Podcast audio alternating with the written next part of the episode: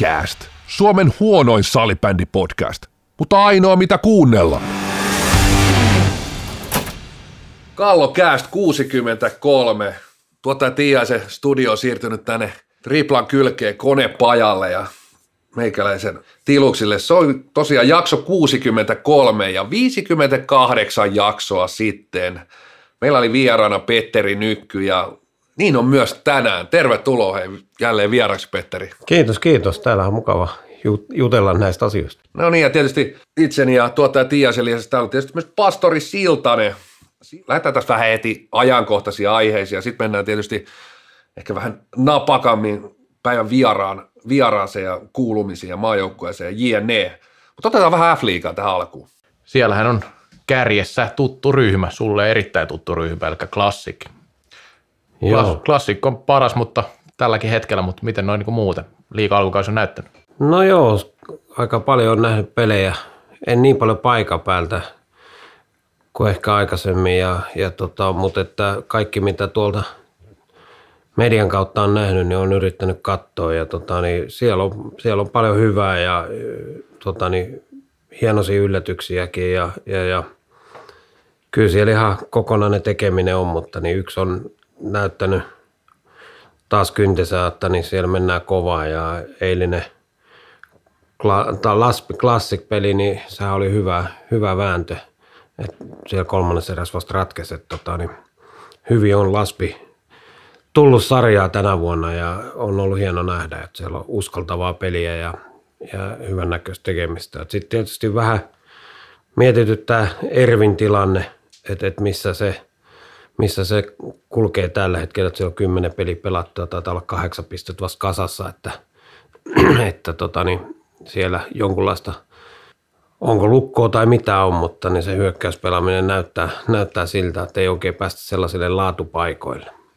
Näetkö sä, että, että sieltä taustalta, että no tietysti voi ajatella, että ne, ne jotka on kuitenkin onnistunut harjoittelussa on myös sarjataulun kärjessä, mutta jos ajatellaan vaikka joku klassik, mikä on ollut jo pidempään vahva organisaatio, siellä on pystytty pelaajille luomaan niitä mahdollisuuksia harjoitella myös niin kuin itsenäisesti, niin näetkö, että semmoinen korona on, näkyy jotenkin tässä F-liigassa ja siinä, siinä, että tietyt joukkueet on tuolla kärjessä, tietyt ehkä hännällä? Mä sen verran tiedän klassikista, että tota, niin siellä on tietysti pari maajoukkojen valmentaa, itse asiassa kolmekin, että tota, niin tiedän, että ne otti hyvin vastuullisesti sen heti keväällä, kun se tuli ja, ja saivat niin kuin yksilötasoharjoittelu hyvin käyntiin, että ihan kaikista joukkoista mä en tiedä sitä, mikä on ollut tilanne, mutta että sitten taas katsotaan maajoukkuepelaajia, niin, niin siellä on muutamia, jotka on oikeasti ottanut hyödy siitä irti, että on osannut omalla ajallaan reenata ja systemaattisesti ja kehitystä on näkynyt ja tietysti kaikista ei voi sanoa samaa, että niin että jokaisen kohdalla niin olisi käynyt, mutta ei siellä nyt mitään semmoisia todellisia dyykkauksia ole tullut sitä kautta, että sitä on mun vaikea arvioida, kuinka se on vaikuttanut, että tota, niin ei tämä nyt periaatteessa muilta kuin jos sille eriskummallinen kohta, niin mun mielestä Ervi on vähän kyntänyt. No klassikin haastajista monesti puhutaan, niin mikä, mikä, alkukauden, mikä joukko sun mielestä alkukauden perusteella on ollut vahvin haastaja klassikille? No kyllä ne on varmaan Oilers ja Tepsi sitten kuitenkin, että et tota, niin – et, et vaikka Oiles hävisi nyt happeelle, mun mielestä kun peliä katsoi, niin niitä paikka oli ehkä, ehkä sitten kuitenkin Oilesille enemmän, että niin, mutta viimeistelyssä happe oli tosi hyvä ja se oli vähän niin kuin maalipaikkojen suhteen niin erikoiset numerot, mutta niin, ja sitten Tepsi vaikka alkuun hävisikin klassikille, niin katsotaan, että se hävisi iso numeroisesti, mutta kyllä se puolustuspeli on ollut aika hyvä sen jälkeen, että tota, niin, et, et, kyllä se varmasti edelleen on kova, mutta että mähän ilolla katon, että mitä enemmän niitä vaan on niitä haastajia, niin se on hieno juttu, että niin mitä kovempi sarja meillä on ja mitä, mitä tasaisempia vääntöjä, niin sen enemmän ne kehittyy ne maajoukkuepelaajat. Mennään vähän niin kuin yksilö, yksilöihin, niin voisi sanoa, että aika, aika tiheällä kammalla saa katsoa sitten sellaisia, ketkä jos mennään vähän semmoiseen niin ajatusmalliin tuossa myöhemmin niin kuin MM-kisan valintoihin ja näihin, ne on ehkä niin kuin vielä, vielä asteikko kovempi, että jos aletaan niin kuin miettiä sitä semmoista vaikka top 30 pelaajaa, mutta pelaajia, jotka on niin kuin onnistunut, onnistunut tänä syksynä, syksynä, niin tuleeko Petteri Nykylle muita mieleen. Minun tuli mieleen Teuvo Kinnunen Steelersista, oikeastaan aika lailla puskista, pisteiden valossa onnistunut erittäin hyvin. Nyt tuli tietysti ikävä loukkaantuminen, ehkä nostaisin itse myös, ei nyt mikään superyllättävä, että hän, hän tällä listalla on, mutta Rasmus Kainulainen, Laspista, Miska Mäkinen. Joo, kyllä mä oon käynyt niitä kaikkia katsomassa, että tota, niin, Teuvo tietysti pelaa eka vuotta tiettävästi liigassa ja, ja tota, pelan, pelannut hyvin ja varsinkin pisteiden valossa ja, ja kyllä siinä on sitten taas se, joka siinä on toisessa ja pitkään ollut, pitkään ollut hyvä, niin tota, Markus Siprosta varmaan. Sipro, Sipronen, niin kyllä niiden niin kuin yhteispeli on toiminut tosi hyvin. Että. Itse asiassa Teuvo Kinnosella on muuten 12 liikaottelua kaudelta 2016-2017 ainakin NHL Finnsin mukaan. Mutta joo, kyllä on, on nähnyt kaveria, on hyvä ja siinäkin pelissä, kun kävin Tampereella kattoon, niin ne oli kuitenkin nämä kaksi herraa, jotka siellä saa jotain aikaiseksi ja varsinkin Sipronen on niin kuin pistänyt silleen silmään, että se on aika pallovarma ja pelaa järkevää, järkevää peliä ja sitten taas tuolta Laspipuolelta on muutama kerran käynyt ihan lähes asti katto, niin kyllä se tota, niin on nostanut osakkeita aika paljon. Paljon tota, niin, pakki, josta nyt mainitsit tuossa, että niin erittäin hyvän lisän tuo, tuo tota, niin, siihen hyökkäykseen. Uskaltaa olla pallonkaa, on mennyt mun mielestä valtavasti eteenpäin.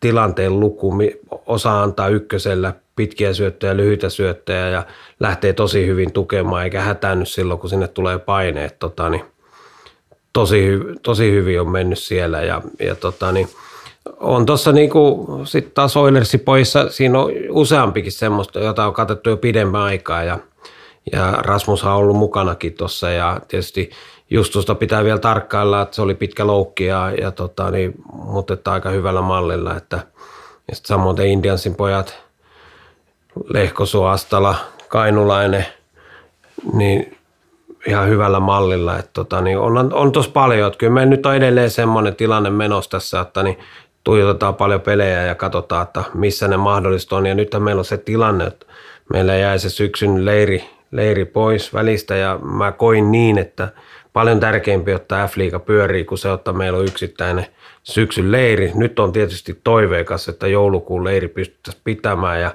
on muutamia valmentajia ollut yhteydessä ja sieltä ainakin tuli niin kuin vihreätä valoa, että ollaan niin kuin yhtä mieltä F-liigan kanssa, että, että siinä olisi hyvä saada enemmän tämmöinen pelileiri, että saadaan näitä mahdollisesti uusiakin poikia mukaan ja Sveitsin pojat tässä kohtaa varmaan jää, jää pois, että niin, kyllä tässä niin kuin tarkkailtavaa on aika paljon muita nostoja tuolta, tuolta liikasta. Tuossa nyt tuli muutamia pelaajia, hyviä, hyviä nostoja kaikki. Tota, tos, tosi nuoresta kaverista kyse, mutta Tepsillä tämä Valtteri Westerinen on ottanut aika iso rooli.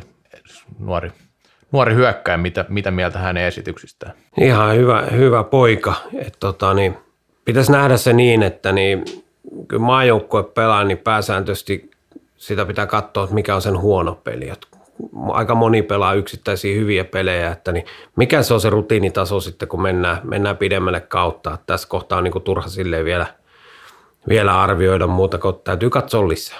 Eräs muuan Henri Juhansson rikko tuossa tonnin rajapyykin runkosarjassa. Miten olet katsonut Juhanssonin otteita, että taas erittäin vahva alkukauteen ja vai katsotaanko enää Johanssonia? No siis sanotaan näin, että meillä on ollut Johanssonin aika selkeä tämä maailma on ollut jo pitkään, että mä sitä molempi tuolla jo aikaisemmin kysellyt ja, ja tein selväksi, että olin kiinnostunut ja hänen kanssa tehtiin aika selkeät, selkeät sävelit, että hän ei ollut itse kiinnostunut, että tota, niin, mutta hän on hyvä pelaaja. Ei se vahingossa tee tuhatta pistettä sarjassa ja edelleen jatkaa, että tota, niin, et, et, on, tosi, tosi tosi kova peluri ja olisin ollut moneen kertaa kiinnostunut ja nyt täytyy katsoa sitten, että mitä äijä itse mieltä, että niin, että jostain mä luinkin, jotta saa nähdä, että soitteleeko nykky, mutta mä uskon tässä nyt, kun on hyvä paikka laittaa terveisiä, niin kyllä saa itse ilmoittaa, jos hän on kiinnostunut, että en rupea soittelemaan. Okei, tämä asia selkeni tällä tavalla. Mutta... No sitten F-liigasta ylipäänsä. että nyt F-liigahan nyt on ihan tuore juttu, ei ole pelattu kuin pari kuukautta ja uusi lanseeraus. Miltä, miltä tämä on näyttänyt? No ihan hyvältä, että niin, nimestähän voidaan olla mitä mieltä vaan, mutta niin se on kuitenkin selkeä yritys erottautua ja vaihtaa ja nähdä uutta ja sieltä tehdään kovasti töitä sen eteen, että tota, niin, ihan makea juttu mun mielestä. Että en mä, en mä ole sit niinku millään tavalla ainakaan vastaan. Että tota, niin hyvä näin, että laji kaiketi kuitenkin aika lailla sama. Että niin, ja ei valita enää entisestä liigasta, vaan valitaan F-liigasta toivottavasti mahdollisimman monta myöskin maajoukkueen rinkiä, että kovasti sitä mainostetaan, että maailman paras liiga, siitäkin voidaan olla monta mieltä, mutta että jos ajatellaan 2018, niin Tatu Väänästä lukuottamatta kaikki pelasi silloin Suomessa, Suomisarjassa, mutta tiettävästi aika moni niistäkin pelaajista, jotka oli mukana, niin on jossain vaiheessa käynyt muuallakin pelaa. Sattuu vaan käymään niin, että kyllä mä edelleen pidän, että tuo Ruotsissakin ihan kohtuullinen sarja on. Kyllä tietysti nyt aika mielenkiintoista, että koronahan näyttäisi niin kuin pelaavan F-liigan pussiin, pussiin, että tänne on tullut paluumuuttajia, Jami Manninen, Jyrki Holopainen sekä muutamia ulkomaalaisiakin. No, näistä nyt voidaan vielä olla vähän kysymysmerkkejä, että keitä on tulossa. Ilmeisesti aika paljon yhteydenottoja tullut ainakin, ainakin. ja esimerkiksi Era Viikin tuli useampi tsekki, mutta, mutta ilmeisesti pelit, pelit pelataan kuitenkin akatemian puolella, puolella, mutta aika mielenkiintoista. Tosi, tosi kertoo siitä, että Suomessa tämä koronatilanne on kohtalaisen hyvä ja pelejä pystytään pelaamaan, koska muualla sitten pelit on säpissä. Joo, kyllä mä uskon, että siinä voi tulla vieläkin muutoksia, että Sveitsissä odotetaan, että niin, mä olin tota, niin, Joonas Pylsy yhteydessä tuossa pari päivää sitten ja, ja siellä on niin kuin kolme vaihtoehtoa, että niin nyt marraskuun loppuun asti on säpissä pelit, voi alkaa silloin, voi alkaa vuoden vaihteessa – tai sitten sitä ei pelata ollenkaan, että jää, jää nähtäväksi että mikä tilanne on ja ei siellä nyt tiettävästi ketkään viileripojat on mitään hätäistä ratkaisua tekemässä, että niin Jami tuli vähän perhe, perheen takia ja tuliko Holopainen kuitenkin niin kuin lainalle, lainalle mutta siitä mä en tiedä, onko se jäämässä, että se jää nähtäväksi, mutta että niin varmaan siellä Maltilla vaan odotellaan, että sen verran kuitenkin Viilerin tekemisestä kuulin, että ne kuitenkin harjoittelee ihan täysin, että ne on pystynyt silleen omassa kuplassa elää, että tota, niin on säästyneet, säästyneet näiltä tartunnoilta ja altistumisilta, että tota, niin, tällä hetkellä näyttää sille, että ne pääsee kuitenkin harjoittelemaan, niillä on kolme kertaa viikossa yhteisharjoitukset ja lauantaisi pelaa tämmöisen niin kuin kimpassa ihan pelin, että ne pitää yllä sitä pelitatsia sitä kautta. Joo, ja viimeis, viimeisin tieto ainakin, mitä tässä nyt ihan aamupäivällä Tiira ja Onka juteltiin, niin Tsekissä ilmeisesti pelit on jatkumassa yllättävän nopeasti, vaikka siellä koronatilanne on aika huono, mutta Sveitsissä sitä päätöstä lykättiin ensi viikolla. Mun mielestä se piti tulla jo keskiviikkona, että mitä, miten jatketaan, mutta nyt, nyt sitä on vielä niin kuin pidennetty sitä päätöstä. Joo, ja sitten tietysti Champions Cupihan peruttu. Sehän piti olla Sveitsissä. Veteläinen ja Karvonen. Ja nyt myös Rantaniemi Show.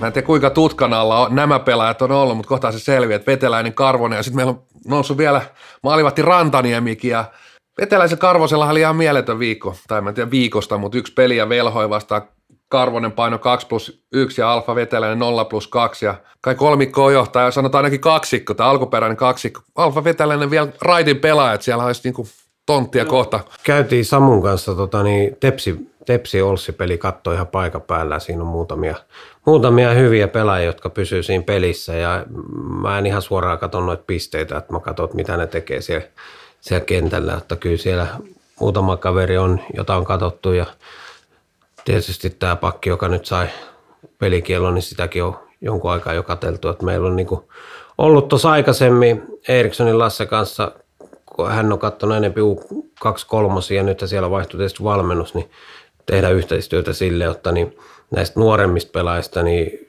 U23 kattoa ja sitten rupeaa tarjoamaan, onko niitä syytä ottaa meidän tota, niin, tutkan alle ja, ja, ja, tokihan me aina kun käydään katsoa pelejä, niin pääsääntöisesti katsotaan yksittäisiä pelaajia, joista me tiedetään jo aikaisemmin ja jotka on tullut meidän kiinnostuksen kohteeksi. Ja, ja, ja, mutta tätä jatketaan, että niin tässä on nyt hyvä kausi.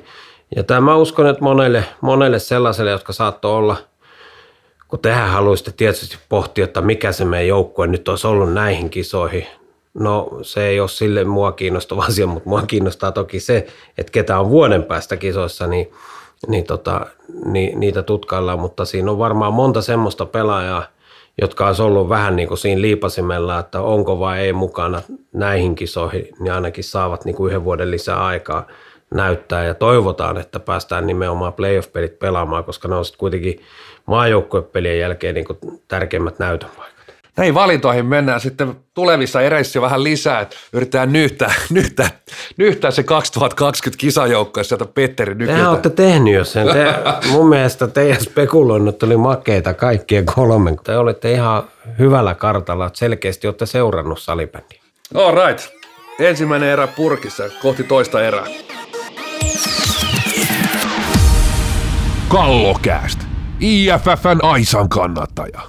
Toista erää ja nyt päästään sitten itse paistiin eli Petteri Nykkyyn ja tässä oli syksyllä kaiken koronan keskellä niin sopimusjulkistuksia oikein pari kappalettakin kahteen eri maajoukkueeseen ja nimi, nimi sai rustata nyt sopimuksia saa suunnata katseet, katseet eteenpäin. Ensinnäkin, miten tämä on mahdollista? Tämä on kuitenkin aika harvinaista. Otetaan mitkä lajit vaan ja mikä maa ja mikä taso vaan, niin ei tuolla nyt kovin monta herraa kahdella tontilla ole. No joo, mutta tämähän ei ole niin mun kohdalla ensikertainen, että tota, kun tulin aikanaan Malanssista Suomeen ja jatkoin sit siitä tota, niin Sveitsin maajoukkueen päävalmentaja, niin silloin olin muutaman vuoden liiton palveluksessa – pikkusen eri posti, mutta lähes sama. Ja, ja tota, tässä tota, niin, käytiin niin kuin molempien kanssa yhteisneuvottelu siinä mielessä, että niin molemmat liitot ties missä mennään ja, ja tota, niin, hyvä näin, että, että salipelissä mä oon päävalmentaja ja, ja golfissa liittovalmentaja, että se ei periaatteessa muuta mun arkea oikeastaan millään muulla tavalla, kun mä seuraan vähän useampaa pelaajaa, että mulla on ollut vuosikausia tota, niin useita ammattipelaajia ja pari amatööriä valmennuksessa ja, ja tota, niin, nyt tietysti tulee, tulee joitakin leirejä, että esimerkiksi joulukuussa on leiri, vaikka mulla alkaa työ vasta niin kuin vuoden vaihteessa,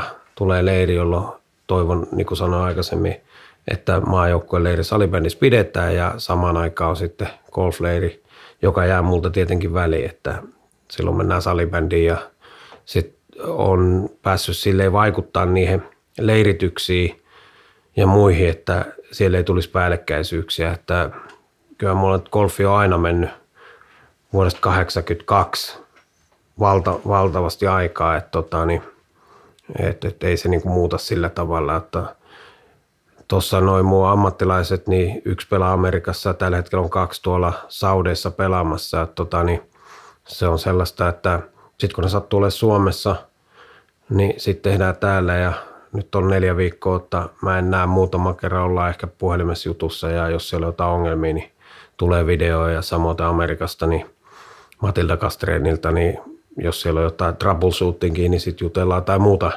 henkistä juttua tarvii keskustella, että niin ne ei ole sillä tavalla aikaa vieviä. Että kyllähän mun tavoitteena on niin kuin golfissa, että varsinkin ammattilaisten kanssa, että ne on niitä itsensä valmentajia, että, että, että ne itse löytää sen. Että pyrkimys tehdä itseni tarpeettomaksi, mutta että tukena ja apuna, jos tarvitaan, niin on. Ja, ja tämä on niin makea juttu, että kahta intohimoa saa vääntää tosissaan. Ja kuitenkin toinen on enempi talvilaji ja toinen on kuitenkin sitten niin kesälaji. Ja, että ensi vuonna niin tulee silleen järjestely, että saadaan, että Eerikkiläs riittää tota, niin paikat, että mihin kohtaan ne leirit asetetaan, että mä haluan kuitenkin hyvän leirityksen tehdä ensi kesänä MM-kisoja varten ja, ja, ja sitten se on tehty golfliitolle täysin selväksi, että niin se on se juttu, mihin mä menen silloin, jos siellä päällekkäisyyksiä tulee, mutta sitä ei koettu ongelmana. Että golfissa meillä on kuitenkin niin neljä maajoukkuetta, että siellä pitkässä Jussika,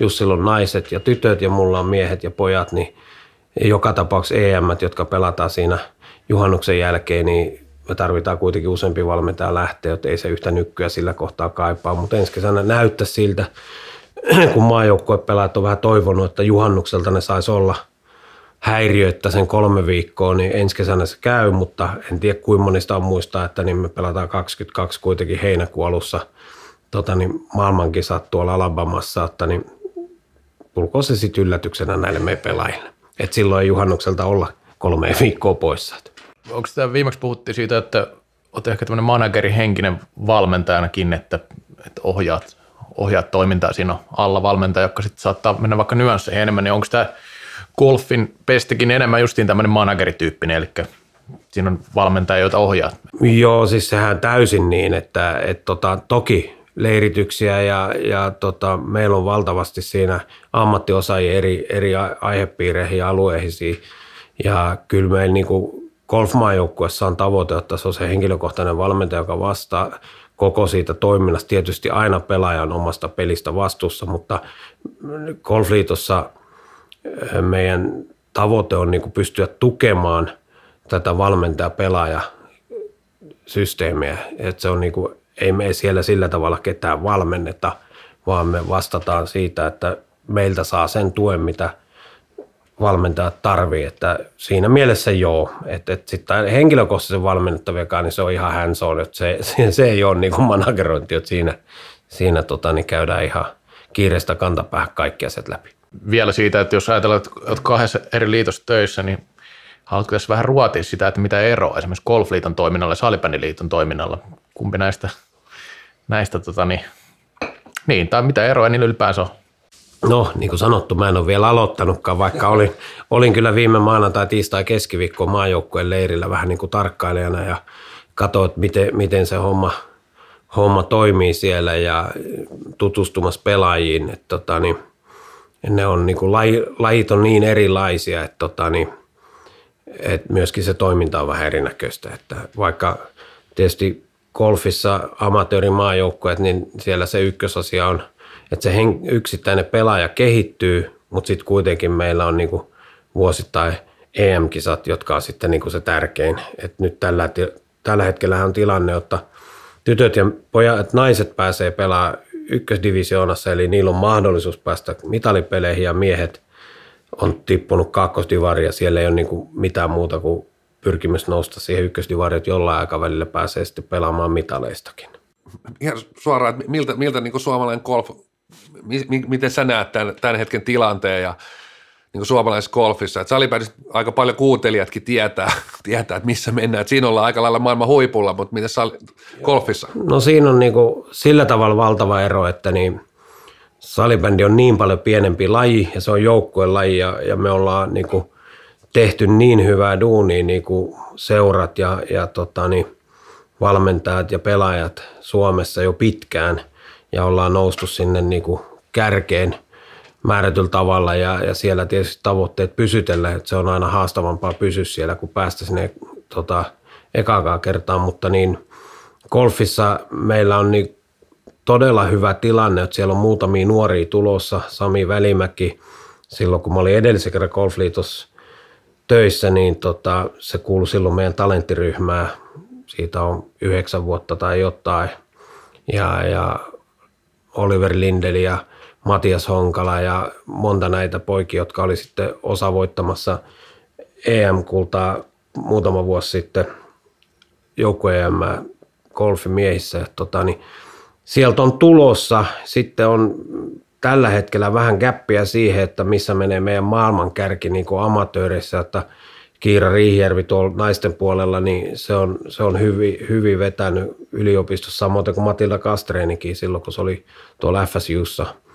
Ja, ja nyt rupeaa sitten näkymään jo, että on päässyt pelaamaan tuolla LPG, pääsi viime vuonna karsinoista läpi ja pelannut todella hyvää, hyvää nyt tätä loppukautta. Tuossa pitkä oli pelejä, mihin hän ei päässyt mukaankaan, että et tota, niin siellä on tulossa ja sitten mennään Mikko Korhonen, Kalle Samoja ja, ja Tapsa Pulkkanen on vetänyt Eurooppa Tourilla. Tapsalle ei ollut ehkä niin hyvä kausi tänä vuonna, mutta ne on niin aika hyvällä mallilla. Ja, ja sitten on Koiviston Tiia voitti tuon Letaksen rankingin tänä vuonna ja saa nyt niin ensi vuotta varten pikkusen paremman kategoria, kun se oli sieltä karsintojen kautta. Että siellä on niin tulossa, mutta sitten niin mua mietityttää, että missä on sitten se niin tämän hetken amatöörikärki, että on vaikea nähdä noita maailmanranking-pisteitä, kun ei ole oikein kisoja. Sitten pitää tutkailla vaan sitä, että sitä kehitystä tapahtuu siellä eri osa-alueilla. Että niin, sitä on kiva lähteä seuraamaan, että, niin, että missä menee, jotta me ei pitäisi siellä golfissakin nähdä se maailma niin, että,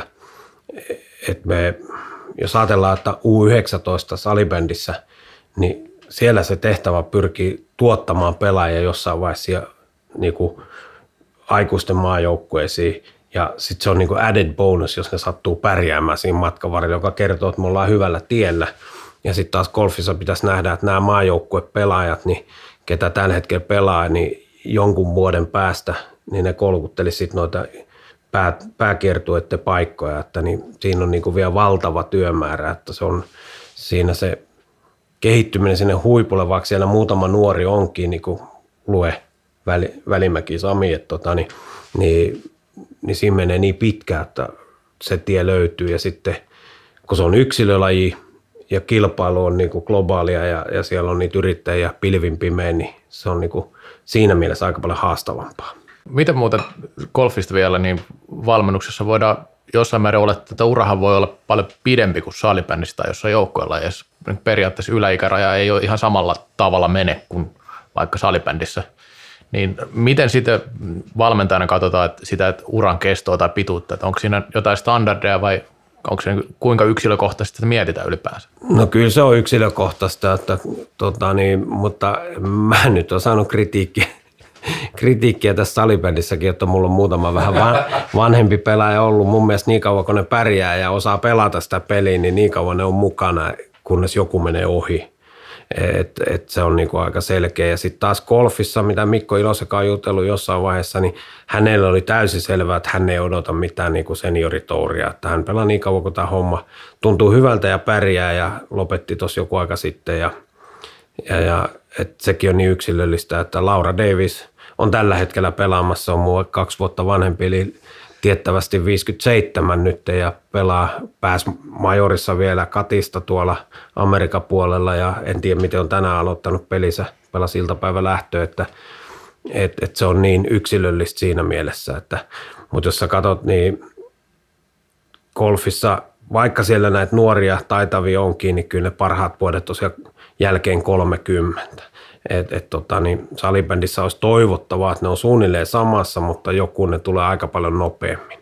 Tosiaan toinen iso juttu syksyllä, että uusinta painos tuli tästä kirjasta ja Alkemista oli se alkuperäinen nyt on päivitetty versio tullut, niin mitä mieltä olit lopputuloksesta?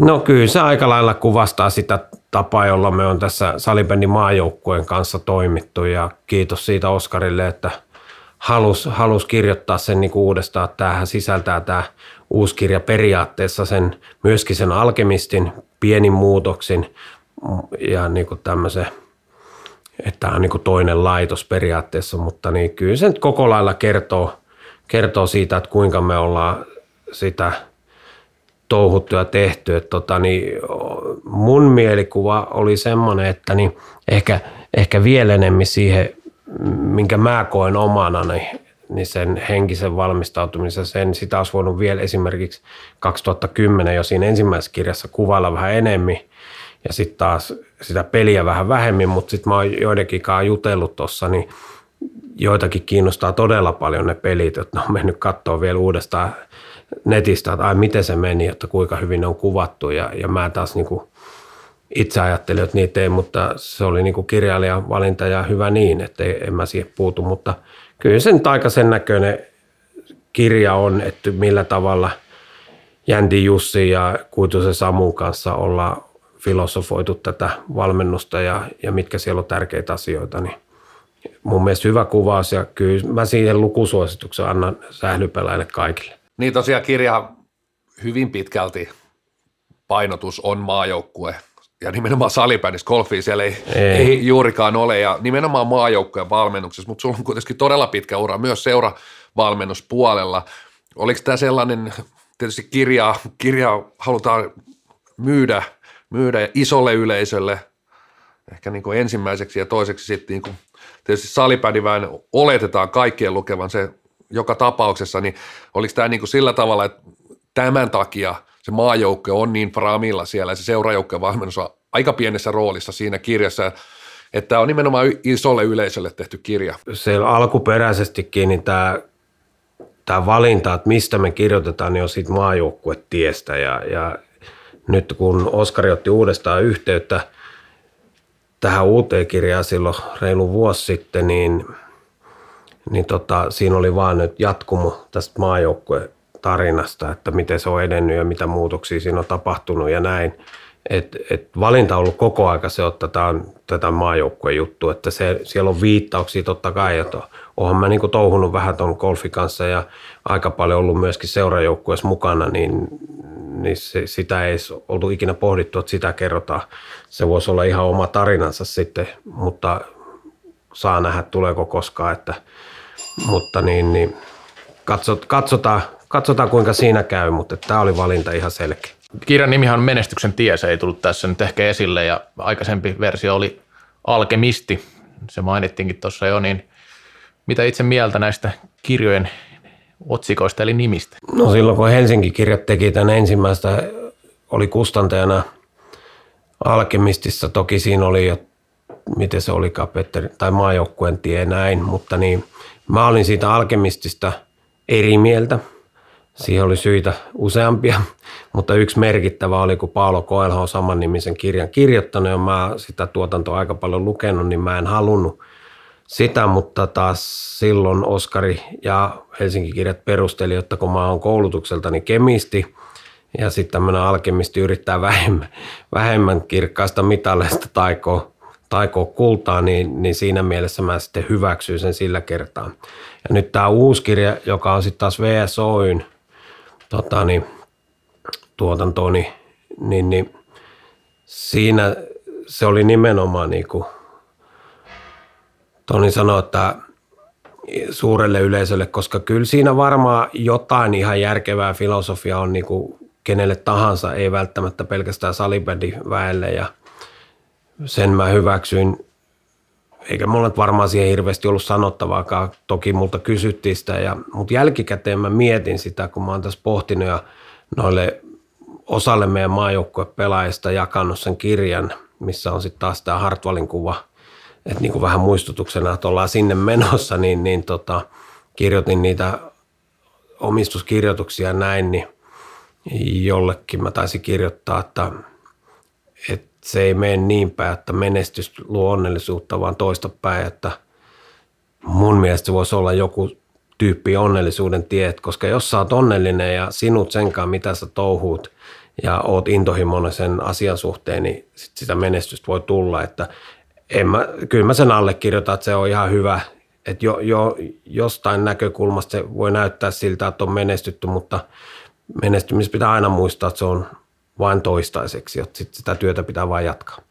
Otit hyvin tuon onnellisuudenkin, oli oikeastaan vähän, vähän tuohon saman, saman henkeen kysyä, että kirja keskittyy myöskin hyvin pitkälti sinun, sinun valmentajana. Toki se tietysti sama persona ja sama henkilö, Petteri Nykky, mutta aika vähän on voisiko sanoa yksityishenkilö Petteri Nykkyä kirjassa, perhettä ja muita asioita.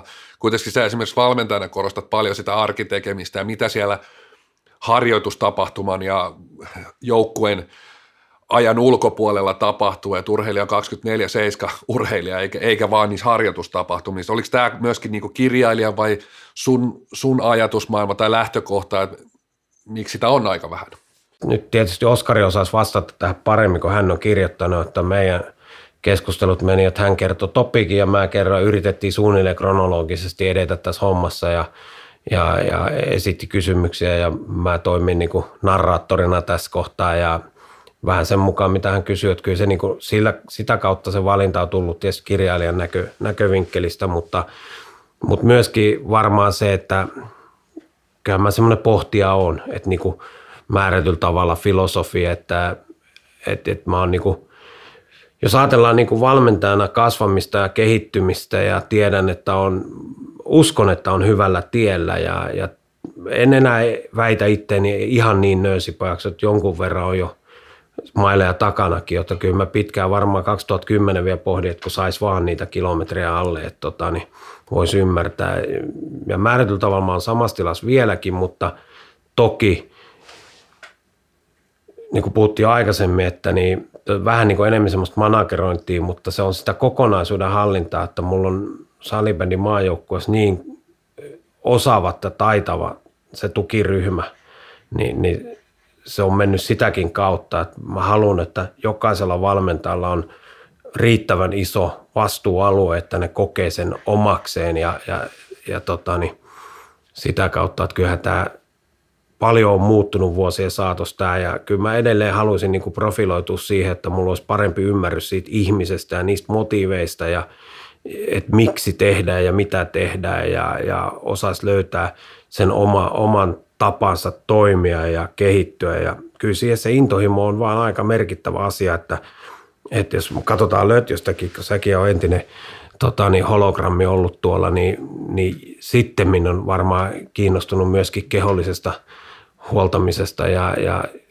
tuommoista tartsanimaisuudesta tai jostain muusta, niin, niin, niin kyllähän mä toivoisin, että se tapahtuisi jo sen uran aikana, että attribuutit kuntoon sille, että mä pystyn pelaamaan entistä paremmin sitä peliä, että niin, ne on niitä mua kiinnostavia tota, niin asioita. Ja, ja kyllä se niin kuin valmennuksessa menee niin, että pyritään nyt olla pilaamatta niiden urheilijoiden mahdollisuutta olla niin hyviä kuin ne voi olla. Että kyllä, kyllä mä niin on kaikkein tyytyväisin. Ja tossakin, jos ajatellaan kirjaa, niin että Niko Salome ja maajoukkojen kapteeni silloisesti pelasi myöskin seurajoukkueessa samassa, missä me valmennettiin, niin että, että sieltä tuli, että se tunne oli, että me tehtiin se itse. Ja niin se pitää ollakin. Että ei, me ollaan vaan niin kuin tukihenkilöitä. Joo, meillä on omat vastuut ja pyritään niistä pitää kiinni, mutta niin se on mun mielestä niin tärkeää. Niin, tämä on varmaan myöskin se yksi, ehkä mistä herra Nykki on varmaan saanut aiheetta ja osittain ehkä joskus aiheestakin kritiikkiä, että kuitenkin haluat valmentaa niitä y- sillä tavalla yksilöitä kuitenkin joukkue edellä ja et ole välttämättä ikinä itsekään pitänyt, että oot mikään, otetaan nyt tämä sana pelikirjavalmentaja ja Oskari Saarikin kanssa jutteli jo silloin, kun hän teki kirjaa, että hänkin näki jossain kohdin haastavaksi avata sitä sun ehkä valmennusfilosofiaa ja semmoista niin kuin ajatusta. Se on varmaan sulle aika kristallin kirkas ja varmaan sun tiimillekin, mutta näet sä, että se on, no ehkä ensin, että onko se kirjassa sun mielestä Oskari pystynyt avaamaan sen sun filosofian tarpeeksi hyvin, hän itse oli ainakin tyytyväinen siihen, siihen mutta myöskin, niin kuin, että, että törmäätkö edelleen tähän, tähän niin kuin haasteeseen, että avata sitä – ei sitä nyt jokaiselle kadutalla tarvitse avatakaan, mutta kuitenkin sitä kritiikkiä aina välillä tulee, että nyky vaan istuu siellä rantatuolissa kroksit jalassa ja katselee vähän päältä päin. Joo, silloin kun mä istuin krok- rantatuolissa kroksit jalassa, niin me oltiin Egyptissä silloin lämpöleirillä ja katoin, kun pojat pelas jalkapalloa. Että tota, niin, Joo, en mä, siis sehän maketa, että tulee kritiikki. Silloin se tarkoittaa vaan, että se kiinnostaa se aihe ja, ja tota, niin, en mä niin kuin persoonani lähde muuttaa, mutta kyllä mä sen kritiikin otan mielellään vastaan ja saa tulla enemmänkin, koska aina siellä joku niin kuin totuuden jyväne on, että varsinkin kun ei tiedä, mikä se kokonaisuus on, että tämähän ei ole niin ollenkaan mun tarina, vaikka kirjassa niin annetaan ymmärtää, mutta että mulle se, sen, sen johtoryhmän – olemassaolo ja sen osaamisen valjastaminen on kaikki kaikessa ja sitä kautta, että se jalkautuu niille pelaajille. Ei sen tarvitse tulla nykyltä, se on ihan sama keneltä meiltä se tulee ja mihin aiheeseen. Että tota, niin, lisää vaan kritiikkiä. Se voi kasvattaa mua edelleen valmentajana, sitä mä toivon, että niin en mä ole siitä pahalla ollenkaan, se on hyvä. Mutta se tietysti voisi joku ajatella, että siitä tulee paha mieli – farkkusaarnaista tai jostain muista, että, että on mulla nytkin farkut jalassa, että tota, niin mikä on aika harvinaista, että mä kuljen yli sen farkuissa, koska mulla on yleensä suorat housut golfin takia, mutta, mutta niin kuin kokonaisuutena niin mun mielestä saa huudella, sehän kertoo vaan, että ne on kiinnostuneet siitä, mutta kyllä mä nyt uskalla väittää, että mulla on joku ymmärrys siitä pelistäkin, että miten sitä tulisi pelata, mutta kun mä tiedän, että mulla on myöskin sellaiset valmentajat, joilla on myöskin se tieto – niin ei mun tarvi sinne lähteä säätämään. Sitten jos siellä tulee jotain semmoista, mikä ei osu mun silmä, sitten me käydään se läpi. Että et kyllä tuossa niinku MM-kisossakin, niin kyllä mun sano, täytyy sanoa, että Kuitunen mun mentorina on ollut niinku yksi parhaita asioita, mitä tässä on käynyt vuosia saatossa ja monta muutakin mentoria, mutta että et kyllä se sitten on laittanut esimerkiksi välierejä, nyt vaan päävalmentaja kertoo, mitkä on ne kentät. Niin kyllä mä ne kerron sitten. Mutta en mä niitä välttämättä halua vielä tietää, millä kentillä mennään 2021 joulukuun alussa, että niin se selvinnee lähempänä siellä, että, mutta että niin se on ollut makeeta, makeeta kasvutarinaa omalta kohdalta ja kyllä mä uskon, että tässä nämä muutkin valmentajat on kasvanut ja kaikkein tärkeintä kuitenkin on se, että se pelaaja oivaltaa, että, että nyt jos verrataan taas lajeja, golfarin tulee osata se koko paletti, mutta salibändissä – ei hirveästi tarvi maillakaan esimerkiksi sen veskari heilu. Sen kannattaa vaan ottaa koppeja olla eessä ja pystyy avaamaan nopeasti, jos se on vaatimus siihen. Ja sitten taas meillä voi olla äärimmäisen hyvä karvaaja, joka osaa myös puolustaa, ja se on se ehkä, joka kantaa sen pianon paikalle, jotta taiteilijat pääsee taiteilemaan. Niin tota, salibändissä sen yksittäisen pelaajan kokonaisvaltainen osaaminen ja ymmärrys ei tarvi olla samalla tasolla kuin mitä se on golfissa. Mutta se, että se tuottaa lisäarvon siihen viisikkoon ja sitä kautta siihen joukkueeseen, niin se on älyttömän tärkeää. Että siellä pitää olla jotain, mitä se tuo ja heikkouksia mahdollisimman vähän. Joo, se pistepörssi olisi helppo, helppo, se olisi helppo mittari. Tietysti golfissa, golf, golfissa toki aina se helppo, että jos sulla on aina siellä sarakkeessa plus X ja reippaasti ja mm. oot siellä tulosliuskalla siellä 30, niin se on niin kuin armoton, armoton, mutta niin kuin sä otit kiinni, niin kaikille joukkoilla ei tunteville, niin siellä ei välttämättä ole 20 parasta pelaajaa, vaan paras joukko. Aina on kiva nähdä näissä, nyt kun puhutaan F-liigastakin, että siellä olisi tällaisia parivaljakkoja ja muita, mutta että kyllähän maajoukkueen pelaaja pitää pystyä pelaamaan kenen kanssa tahansa sitä omaa paikkaansa. Ja niin kuin ollaan nähty tässä vuosien saatossa ainakin meidän touhussa, että en mä pahastuisi, vaikka siellä olisi kuusi sentteriä, jotka ymmärtää sekä puolustuksen että hyökkäyksen merkityksen. Ja tarvittaessa pystyy pelaamaan laitaa tai pakki, että, niin, että se antaa monikäyttöisyyttä sitten siihen kuuden peliturnaukseen, että tota, niin se on, se on niinku tämä meidän filosofia, mutta totta kai jos meillä on umpipaikka pelaajana niin todella hyvin, niin ei siinä mitään, onhan meillä niitäkin ollut.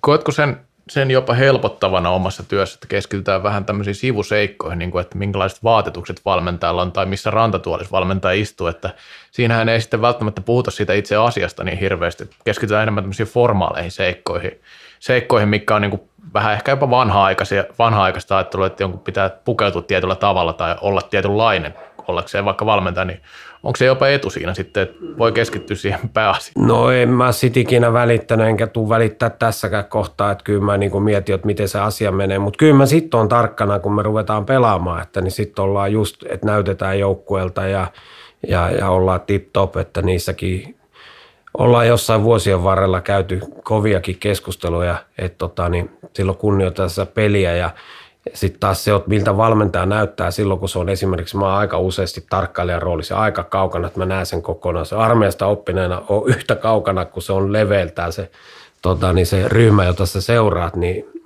kaikissa paikoissa niin kauan se ei pääse, mutta noissa isossa halleissa pääsee sen verran korkealle istua, että siellä näkee kaikki, että joku kun häröilee, niin mulla syntyy siitä se mielikuva ja sitten tiedostan taas, että meidän muut valmentajat osaa kyllä vetää sen – niin kuin sen treenaamisen ja, ja johdonmukaisen tekemisen, niin en mä, en mä tota tolle ikinä ajatellut. Et, et mulle, niin kuin sanoin, ihan sama mitä kritiikkiä tulee, että se kovin kriitikko on kuitenkin siellä peilissä, kun mä katson sinne, että, että jos se on samaa mieltä kuin minä, että kaikki me ollaan tehty sen eteen, että niin ei ainakaan tahallaan hölmöllä, niin silloin on aika vahva olo. Tämä on vähän sama tilanne kuin silloin 58 podcastia sitten, että tota, niin, kun kritisoit, että meistä ei kukaan ymmärrä, miten hyökkäyspelin rakenne toimii ja muuta, niin mä oon edelleen samaa mieltä, että ei kun tänne vaan näyttäisi joku osaa ne hommat, että ainakin ne joukkueet, missä mä nyt on viimeisen 30 vuotta valmentanut, niin kyllä ne maaleja on saanut kuitenkin tehty, että menee ja tiedä, että onko mitään ymmärrystä siitä ja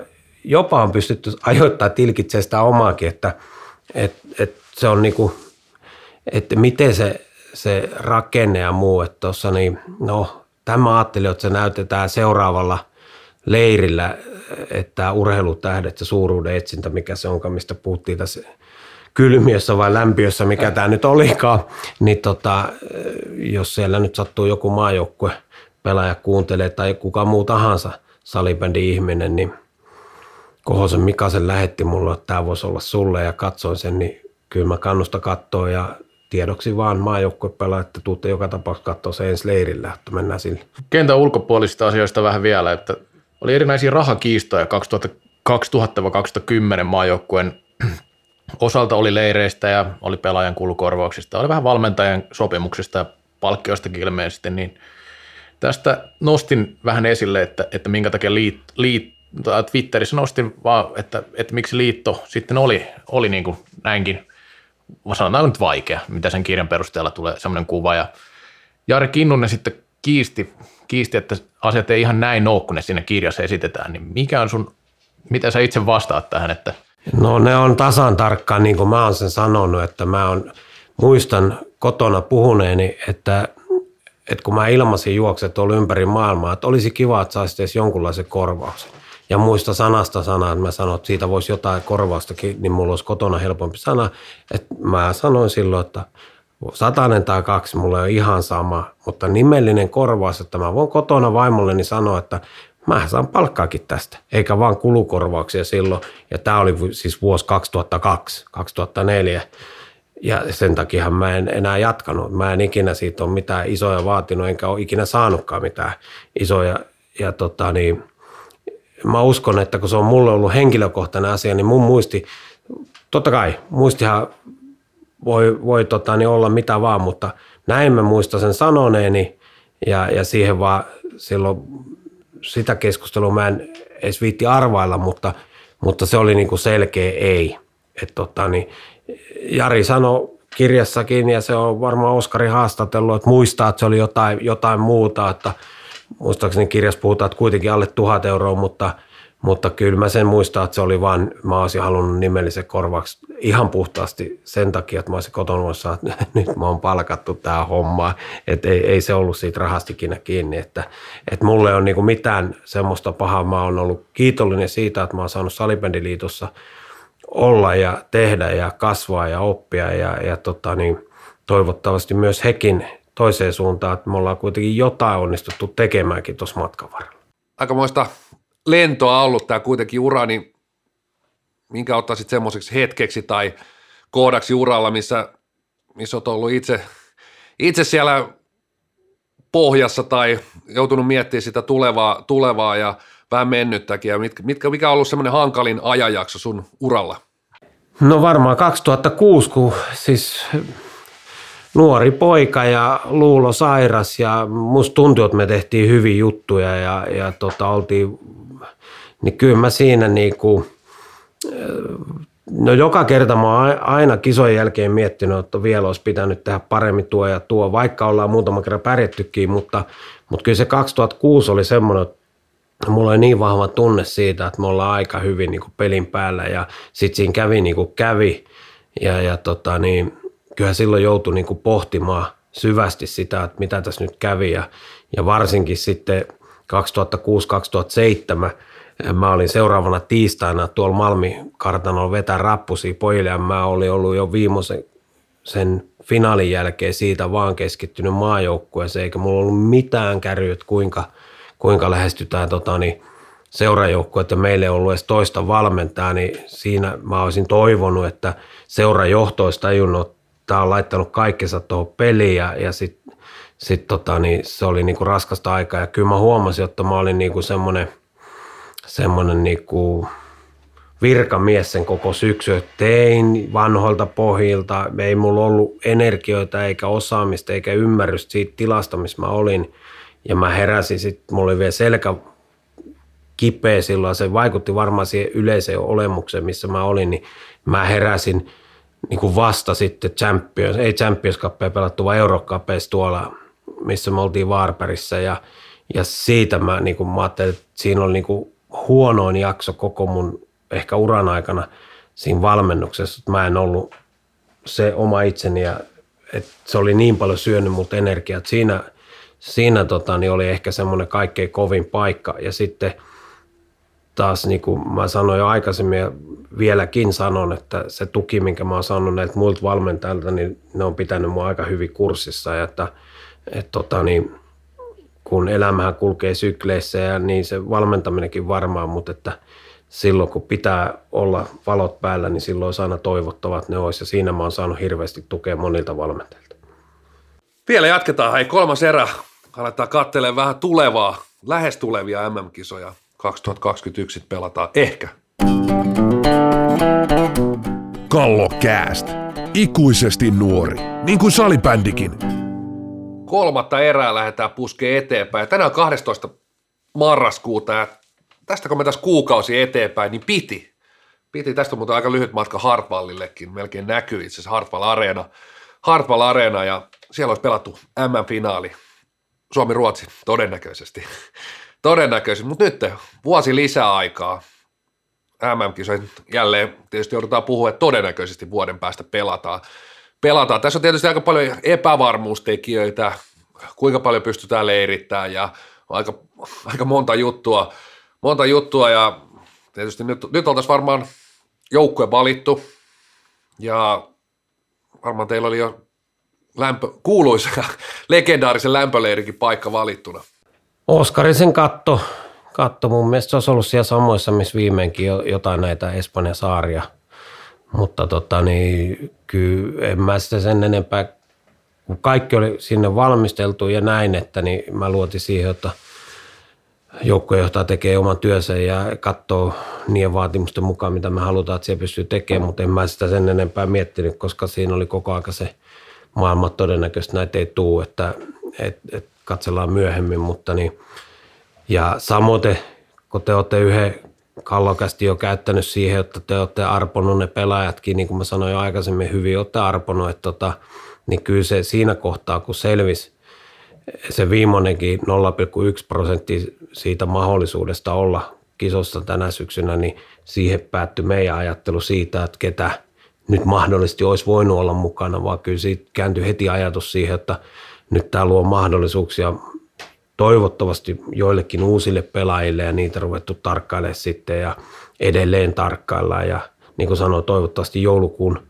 vaihteessa päästään leirittämään ja saa sinne muutama uusi kaveri, kaveri tota, niin enempi tämmöinen peli, pelileiri, että nähdään vähän missä ne menee, niin kuin, kun se on vähän homogeenisempi se ryhmä, niin tota, toivotaan ja sitten taas helmikuun alussa ei tiedä, että pelataanko, mutta että vähän oli huoli silloin, kun tota EFTtä oltiin järjestämässä ja me pohdittiin niin kuin meidän päässä, että me ei sitä riskiä oteta ja kaverit oli kuitenkin menossa, Tsekki, Ruotsi ja Sveitsi, mutta ei me siinäkään jääty jälkeen sille, että ne olisi saanut pelejä, että niin, kun se sitten peruuntui, että, että tota, niin, uskon, että kun meillä on U23 ollut tässä tänäkin kesän mukana, niin me on saatu aika hyviä peliharjoituksia kuitenkin, että siellä on niin hyviä, hyviä nuoria tulossa ja ne pääsee siihen maajoukkueputkeen siinä mielessä, jotka ei vielä ollut nuoremmissa, niin, niin katso mikä se meininki on. Otetaan kiinni se, missä vaiheessa tällainen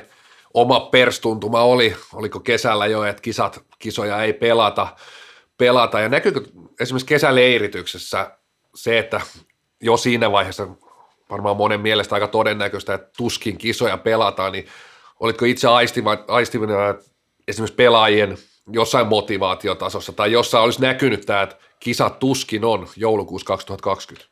Ei, ei sellaisena, mutta tietysti yhdellä leirillä joutui, jouduttiin tota, niin ottaa ryhmä kasa ja puhua siitä, että nämä on vapaaehtoisia nämä tapahtumat, jos siellä on pelkoa tästä – epidemiasta ja muusta, niin tänne ei ole pakko tulla. Että tota, niin semmoinen keskustelu jouduttiin käymään ja siinä oli tilanne, missä sveitsiläiset tuli ja ne oli molemmissa päissä katsottu negatiiviksi ja muuta, niin siellä oli joillain, joillain yksilöillä semmoinen vähän, että mitä tässä nyt tapahtuu ja, ja sen takia sitten juteltiin myöskin näin, jotka tuolla ulkomailla pelaa, että niin kauan kuin tässä ei ole selkeää, selkeää tota, niin, systeemiä, että niin ne ei osallistu näihin. Et niin kauan on juteltu sitten muuten, että missä mennään. Ja toivottavasti pääsevät äkkiä mukaan, mutta esimerkiksi joulukuussa jos tapahtuu, niin ei olla ottamassa ulkomailta, että sitä, sitä riskiä ei oteta eikä, eikä muutenkaan, että tota, niin, jos siellä on vähänkin semmoisia oireita tai muutenkin kipeä, niin ei, ei, ei saa osallistua meidän tapahtumaan, että se on selvä homma. Että niin, mutta en mä, en mä tolleen nähnyt, että kyllä se, se meininki ja ollut jo niin kauan nyt taas uudestaan, kun tuli tähän, niin tosi hyvä, että kyllä se siellä niin kuin valtaosa ja miksei kaikki, niin ne haluaa kehittyä ja sitten kun ne pääsee niin kuin parhaiden kanssa harjoittelemaan niin ja pelaamaan, niin on se niin makeeta. Että, tota, niin en, en mä nähnyt tämmöistä. Että ehkä sitten tuon syksyä kohti, kun me jätettiin yksi leiri pois – niin, niin mä pidin sitä, niin kuin sanoin jo aikaisemmin, tärkeänä, että F-liiga pyörii, koska se on parasta harjoittelua sitten kuitenkin. Ja, ja skipattiin yksi leiri ihan sen takia, että ei vaan tapahdu mitään, että liiga pysähtyy sen takia, mutta niin, nyt toivon, että joulukuussa onnistutaan pitämään, että nämä tartunta- ja altistumisluvut pysyy riittävän alhaalla, että pystytään pitämään ja niin, niin uskon, että siellä on taas ihan eri meininki, että meillä on niin kuin tuli vuosi lisää aikaa ja siellä on monta pelaajaa, jotka on ollut liipasimelle ehkä nyt, että pääseekö vai ei pääse. Niitä mä en tiedä, olisiko päässyt, että silleen, jos te kaivatte multa sitä tietoa, että mikä se joukkue olisi ollut, niin se on niinku turha toivoa. Te tiesitte jo riittävän hyvin sen etukäteen, mutta, mutta niin. Niin totuus tuossa varmaan on, että kyllä saa laji, lajin piireistä ottaa melkein kenit. Ja otettiin muistaakseni jaksossakin se, että kyllä se niin 15 nimeä pitäisi paperille löytyy aika nopeasti, tai sitten sit on ehkä aika vähän seurannut lajia.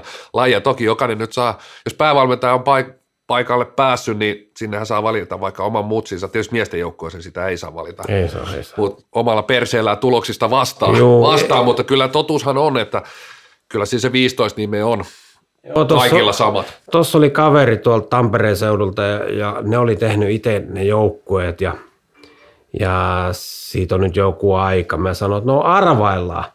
Et tota, siinä oli neljä kaveria arvioinut, että minkälainen joukkue, niin ne oli 17 sen hetkistä mun arvausta osunut, jopa nekin, jotka ei nyt valmennusta tee, niin oli kuitenkin sen verran kartalla, että ketä sinne mahdollisesti olisi valittu absoluuttisesti. Ja mäkään olisin, mä sanon täl, tältä tuntumalta sillä kertaa ja, ja, ja olihan meillä nyt selkeä visio siitä ja niin kuin on käytetty semmoista öö, liikennevalosysteemi aikaisemminkin, että niin kaverit on silmät kiinni ja mä sanon nimeä ja sitten peukalat nousee ja kyllä mä sitten aistin, että kuin nopeasti se nousee, että kuka sinne. Että jos nyt kysyisi esimerkiksi Emeli Salin teiltä, että kuuluuko mahdollisesti joukkueeseen, niin todennäköisesti peukalo nousisi aika use, use, usealta ja nopeasti. Että sitten taas joku, en, en sano nimiä tässä, koska en halua saattaa kenenkään, ketään huonoa asemaa, niin, ja valon, niin tota, niin sitä ei ole nyt harrastettu just sen takia, että kun nämä vaihtuu, että nyt pitää katsoa vaan tiukasti noita pelejä ja niin kun pelaajilla on nyt hyvä aika näyttää, että, että, että missä ne menee ja, ja kuinka, kuinka kova kiima on kotikisoihin niin sanotusti. Oli puhe siitä, että näitä samoja pelaajia esimerkiksi 15 löytyy aika helposti. Ja tuossa esimerkiksi veskarit ja puolustajat oli kaikille ihan samat. Et sillä pakkiosastolla, niin koetko, että siinä siinä esimerkiksi edelleenkään ehkä niin kova kilpailu kuin hyökkäisit. Onko se hyvä vai huono asia tällä hetkellä?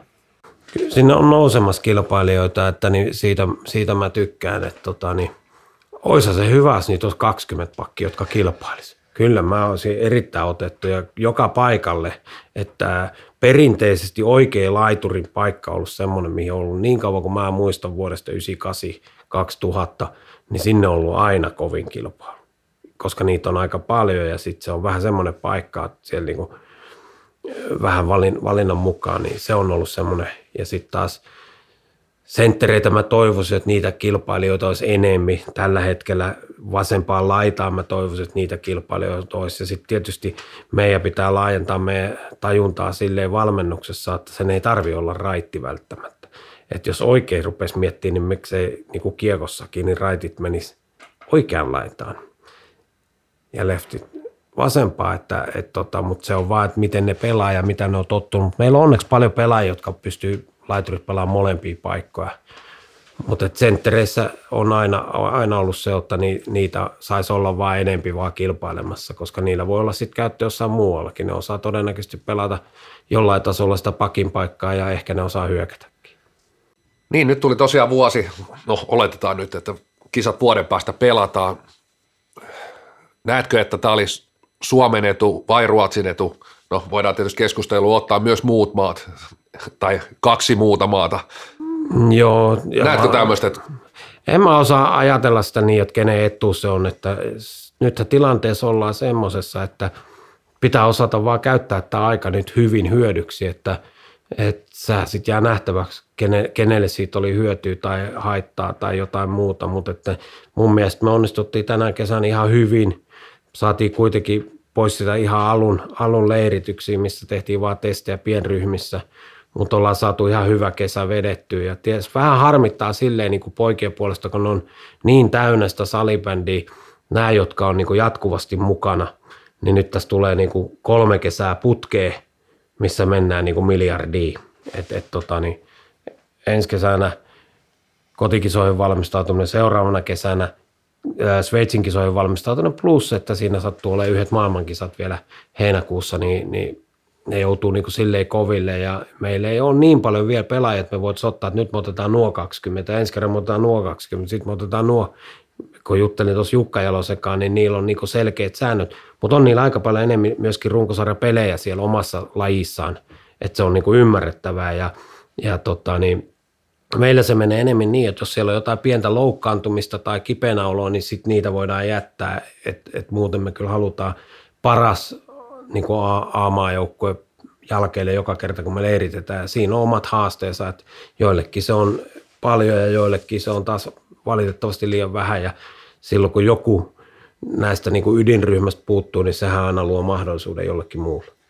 Niin tässä pelaajista paljon puhuttu, mutta MM-kotikisat, miten se valmentajan kannalta näkyy tällä ajankäytöllisestikin, että onko paljon esimerkiksi edustustilaisuuksia semmoisia, kun kotikisat on kyseessä? Muuttaako se roolia? No nythän on sovittu tota, niin, tässä mun jutussa muutenkin tässä uudessa sopimuksessa, että niin, et, nämä niin kuin tukiryhmille niin kuin, ö, tarinaa siitä, että missä me mennään muuta, mutta että mä oon aina avoin niin, koska mun mielestä kuuluu päävalmentaja tehtävää, että sä oot sillä tavalla julkisuuden henkilö ja, ja sä kerrot ja en mä tiedä, varmasti tulee olemaan niin, että – jos ja kun kisat pelataan niin lähellä sitä, niin varmasti silloin on enemmän. Ja kyllä niihin, nämä on kuitenkin mulle tulossa jo neljännet kotikisat, että 2002, 2010, 2012 Sveitsin kun se nyt nää, niin tota, aina se on näkynyt siellä lähempänä kisoja, että et, et se kiinnostus on vähän isompaa, että niin, so be it. Pelaajasioista on ollut puhetta, mutta otetaan tähän nyt yksi kuuma peruna, mikä ihan, ihan tuore juttu tavallaan, että Mika Kohonen kertoi Expressionille, että aikoo ainakin pyrkii jatkamaan uraansa, että katsoo vähän miten kuntoutusprosessi etenee ja näin, mutta kova, kovasti on, on vielä kiiltoa silmissä ja puhuu, puhuu vielä MM-kisoistakin, niin oletteko ollut Kohosen kanssa kuinka paljon jutuissa ja miten kommentoit tätä tietoa, koska Kohonenhan vähän laskettiin jo ehkä uloskin näistä, että kun tuli tuo loukkaantuminen vuosi. No kyllä se, jos nyt olisi kisat ollut, niin se olisi laskettu ulos pelaajana. Et tota, niin kyllä mulla sille löytyy käyttö ja päästään vaan yhteisymmärrykseen ja, ja totta kai. Et, et tota, ollaan jututtu paljonkin, ja, mutta ei millään tavalla viitattu siihen, että pelataanko vielä. Että hän olisi toivonut, että kisat pelataan nyt, niin ne olisi mennyt tyylikkäästi häneltä ohi niin kuin pelaajan näkövinkkelistä ja, ja sanoo, että tämä on niin semmoinen nykäsmäisesti 50-60 tilanne, että jos ne siirtyy, niin tässähän vielä on mahiksi vaikka mihin. Ja, ja tota, edellisen kerran, kun hän tuli, niin juttelu oli tämän kaltainen, että tota, hän soitti mulle, että saako kilpailla pelipaikoista. Mä sanoin, että saat, kun oot kahdeksan kiloa kevyempi, niin heti saat tulla kilpailemaan. Ja sehän tuli, tuli kilpailemaan ja oli, oli kevyempi, eli oli laittanut itse kuntoon ja, ja tota, niin, en mä lähde tässä arvailemaan, että pelit näyttää ja tekeminen näyttää, että mulla, niin kuin mä sanoin, että ikärasisti saatan olla siihen suuntaan, että kun moni on sitä mieltä, että mulla on liian vanhoja pelaajia, mun mielestä mulla on just oikein ikäisiä pelaajia, jos ne osaa pelata, että tota, mutta että katsotaan nyt miten se on. Ei, ei se nyt ole niin kuin millään tavalla tässä kohtaa meidän kaavailuissa mihinkään suuntaan, että muuta kuin toivon, että me löydämme hänelle sit, jos hän ei ole missään pelikunnossa eikä kilpaile niistä paikoista, niin joku muu, muu tehtävä maajoukkueessa ehdottomasti. Näetkö kuitenkin, että vuosi tekee, ei siellä nyt hirveästi ole pelaajia, ainakaan omissa papereissa, niin toki siellä nyt on muutamia iäkkäitäkin ja lajia seuraan, että tietää, tietää nämä, nämä kaverit, jotka on keskusteltu jo viimeiset X vuotta, että pitäisikö olla MM-kisan joukkueessa, mutta en ainakaan itse näe, että siellä on selkeästi pelaajia, jotka lopettaisi lopettaisi. Että varmasti sanotaan, että viime, viime leirityksistä ja näistä kaikki on jatkamassa kuitenkin 2021 kotikisoihin, ja, mutta ilmeisesti kuitenkin niin kuin kilpailu pitäisi olla vuoden päästä huomattavasti enemmän. Nuoret on vuoden vanhempia ja siellä on kuitenkin pelaajia, mitä mekin spekuloimme ja oikeastaan tuossa aikaisemminkin spekuloitiin, että kyllä siellä niin kuin nuoria, nuoria on mielestäni tulossa. Juu, kyllä tässä niin semmoinen, kun meillä tulee vuoteen kolmet arvokisat, niin tota, on jouduttu sitä strategisesti miettiä, että miten, miten nyt.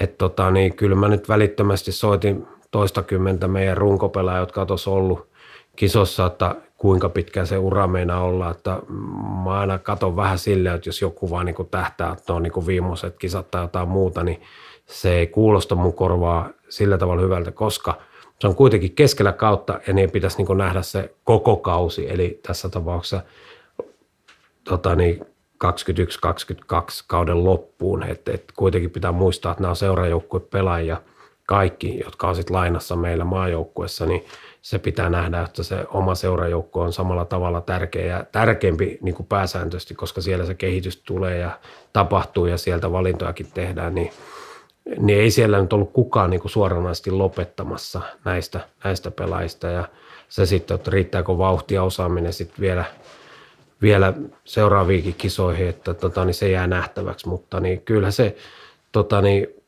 tässä sen takia pitää nyt katsoa tiukasti näitä, että ketkä, ketkä esiintyy sillä tavalla. Pitää saada jollain tavalla niitä pelaajia tuonne maajoukkojen rinkiin ainakin näyttäytymään leireille ja muualle, että pystytään arvioimaan paremmin. Sun toinen maajoukkuesetti tosiaan Prahan kisat oli se ensimmäinen, ensimmäinen ja jos no pelataan sitten, että kisat olisi ollut nyt tai vuoden päästä, vuoden päästä on, niin miten sä näet, onko pelipaikoista enemmän kilpailua, vähemmän kilpailua? Kyllä mä uskon, että on enemmän kilpailu, mutta täytyy sanoa, että Prahahan ei ollut ensimmäinen, vaan äh, oli vähän semmoisessa kinkkisessä tilanteessa, kun tuli 2017, meillä oli silloin World Gamesit ja tota, silloin joutui tosi aikaisin tekemään se joukkue, arvioidaan, se on vielä pieni joukkue, siinä mulla ei ollut riittävää tietoa. En ollut sillä silmällä kattonut, koska en kokenut, että musta on tulossakaan valmentaa tähän ryhmään, että mulla oli silloin ihan muualle suunnitelmat mennä ja, ja tota, niin siinä mä koen, että mä, mä epäonnistuin ja, ja meidän joukkuekin epäonnistui, että me hävittiin välierä silloin Sveitsille ja voitettiin toki pronssiottelu, mutta että niin, toivon, että nyt nämä, ketkä tässä on maajoukkueen ringissä ja muuta, niin ne ymmärtää tavoitella vähän enemmän. Toki meillä on pääpaino sinne kotikisoi totta kai ja joka kerta seuraavaan tota, niin arvokisaan, mutta että me ei pitää ymmärtää, että meillä on kolmet kisat vuoden sisään. Prahan kisat, nämä kuuluiset välikisat. Onko kuitenkin joukkueen, koska niin valmennuksen näkövinkkelistä, onko tämä valmistautuminen, yleensäkin joukkueen kasaaminen, kaikki, niin miten se eroaa siitä 2018 kisoista? Miten, vai onko tämä kuitenkin, otit silloin kisa vähän, vähän huumorillakin siihen, että se on välikisat, eli se etappi oli tietynlainen välietappi, mutta onko se valmistautuminen kuitenkin koko aika voisiko sanoa, ollut, ollut samassa muotissa vai onko se, onko se kuitenkin koko aika tähdännyt tänne 2020 kisoihin? On, on, on, on. Mutta se aina, aina me valmistaudutaan siihen, että sehän oli niin kuin tajunnan virtaa, että en tiedä mistä se syntyi siinä, kun mä vastasin näin, että et, et varmaan se aiheutti paranpärinää jossain, että totta, totta kai me oltiin keskitytty pelkästään siihen Prahaan, että, mutta, niin, mutta silloin kun me tehtiin sopimuksia Kuitusen kanssa, niin idea oli se, että me tehdään olympiadin mittainen, eli me tehdään neljä vuotta, että me halutaan olla varmoja, koska eihän meillä nyt ollut tietoa, vaikka me oltiin 2016 katsomassa kisoja, oltiin itse Australian valmennuksen mukana, niin me osattu edes arvioida sitä juttua, niin silloin kun sopimusta tehtiin, niin mä en halunnut lähteä mikään 2 plus 2 tai johonkin muuhun, vaan että me piti tietää, että niin me valmistellaan ryhmää, koska ei, ei sitä valmistella niin nopeasti, että se pitää niin kuin ymmärtää, että ne on monessa tota, liemessä keitettyä ne tyypit, jotka sinne sitten tulee ja pääsee pelaamaan ja näyttämään osaamistaan, niin, niin se oli selkeä, että sitten siinä finaalin jälkeen 2018, kun sitä haastattelua tuli, niin mä en tiedä mistä mä sen kaivoin sen ajatuksen ja, ja näin jälkikäteen. En mä siitä pahoilla, että mä sanoin, koska mulla oli heti mietteessä, että miten nyt tästä eteenpäin, että seuraavat on kotikisat, että et, tota, niin, et, jos on loukannut jotain sillä, että ne oli välikisat, niin olen pahoillani. Mutta tota, niin, kyllä me ihan tosissaan otettiin ne kisat. Nyt tietysti Suomi on, voitti 2016-2018. Varmaan tietysti aina, aina parempi, että lähdetään, lähdetään mestareina, mutta onko missään hetkessä tässä nyt suurin piirtein kahden vuoden tai, tai siinä 2016-2018 välillä, Oletko nähnyt missään vaiheessa minkäännäköistä mestaruuskrapulaa? Maajoukkueessa? Maa, on, onko siellä joutunut kertaakaan herättelee? No, herättelee? No mun mielestä 2017, että niin si, siihen ei osattu valmistautua ja, ja mun huonoutta, että mä en nähnyt sitä, mutta kyllä tässä oli niin kuin sillä tavalla valmisteltu jo nyt tätä ryhmää, että mikäli kisat olisi pelattu nyt. Ja alun perin piti olla World Games jo ensi kesänä, että meillä on valmius pelata myöskin ne, että ei, ei, me, ei me sillä tavalla – oltu pelkästään tähän, että niin tässä pitää olla jatkumo. Plus, että liiton puolelta on strategia luotu 2028. Me on pyritty omalla toiminnalla pitää siitä kiinni, että me ei ainakaan sitä niin kuin romuteta millään tavalla. Ja, ja ehkä 2016 rankkarikisan jälkeinen aika oli semmoista, että siinä oli vähän semmoinen, että huokastaa helpotuksesta, että hieno juttu voitetaan.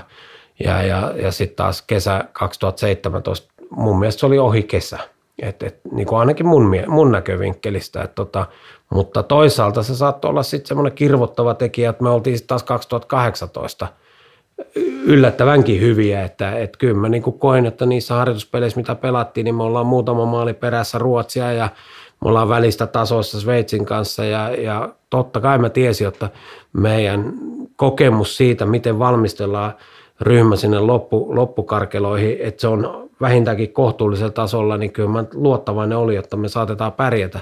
Mutta edelleen niin kuin yksittäisen pelaajan ymmärrys pitää olla, että se jatkuva kehittyminen ja ylläpitäminen, niin, niin se on kaikki kaikessa. Ja sitä kautta niin seuravalmentajat, niin, niin ne tekee niin arvokasta työtä, että, että ne vie niitä pelaajia eteenpäin ja saa yksittäisen pelaajan ymmärtämään, että niin tossa ja tossa on vielä kehityskohteita, että tossa sä oot hyvä, niin ylläpidä sitä vielä enemmän, koska se saattaa olla just se yksittäinen asia, minkä takia sä oot siellä maajoukkueessa. Tulevaisuus on, on nyt jossain määrin epävarma, ja tietenkin päälähtökohta on noin 2021 kisat, kun on siirretty sinne, mutta siinähän osuu aika erikoinen tilanne, että 2021 on MM-kisat, 2022 on MM-kisat, ja siihen väliin pitäisi tulla vielä EM-kisat helmikuulle. Sehän on toki ihan uusi konsepti ja vastaa käytännössä käytännössä tota, niin MM-karsintoa, niin onko siinä vähän vaarana, että tulee jonkinlainen ähky siihen vuoden sisään? No kyllä me nyt ollaan niin monta vuotta pelattu joka toinen vuosi vaan, että kyllä niitä kisoja saa olla ja sehän luo mahdollisuuksia taas uusille pelaajille nousta niin kuin näyt, tota, näyttelyihin mukaan, että tota, ainahan vaara on, mutta sehän on taas siitä, että kuinka me valmistellaan ryhmää, että ne ymmärretään, että, että jos mä menen taaksepäin omaa elämääni, niin ihan niin kuin tälleen, 2000, kun mä olin happeen valmentaja 2000 ja saatiin pronssimitalit silloinkin muuten rankkareiden jälkeen, niin, niin mua pyydettiin valmentaa kolmeen näihin pääkaupunkiseuraa seuraa ja yksi niistä oli muuan HFK. Ja tota, mä jouduin silloin Sandelille sanoa suoraan, että mä en voi olla siitä kiinnostunut, koska mä en tiedä, miten se eka kerta on tehty. Eli mulla ei ollut vielä yhtään Suomen mestaruutta, niin mä niin kuin eväsin sen mahdollisuuden olla siellä valmentaja, koska mä sanoin, en mä voi lähteä puolustamaan sen, mä en tiedä, miten se tehdään se eka kerran, koska se on vielä vaikeampaa se puolustaminen. Ja, ja sitten taas me oltiin Kurrenkaan keskusteluissa silloin, että tota, niin hän olisi halunnut siihen aikaan niin kuin tämmöisen kahden päävalmentajasysteemin, eli Lahikainen ja minä SSV, ja mä sanoin, että joo, ihan kuulostaa hyvältä, että ei se mahdotonta ole, mutta kun tulee se paikka, jossa jonkun pitää sanoa että päätös, että kuka sen tekee. No se on Marko Lahikainen. Mä, asia on vilpittä, se on Lahikaisen joukkoja. Mä sitten sanon muutenkin, että mä oon jo semmoisessa toimessa, missä mä oon kakkonen, eli maajoukkue siihen aikaan.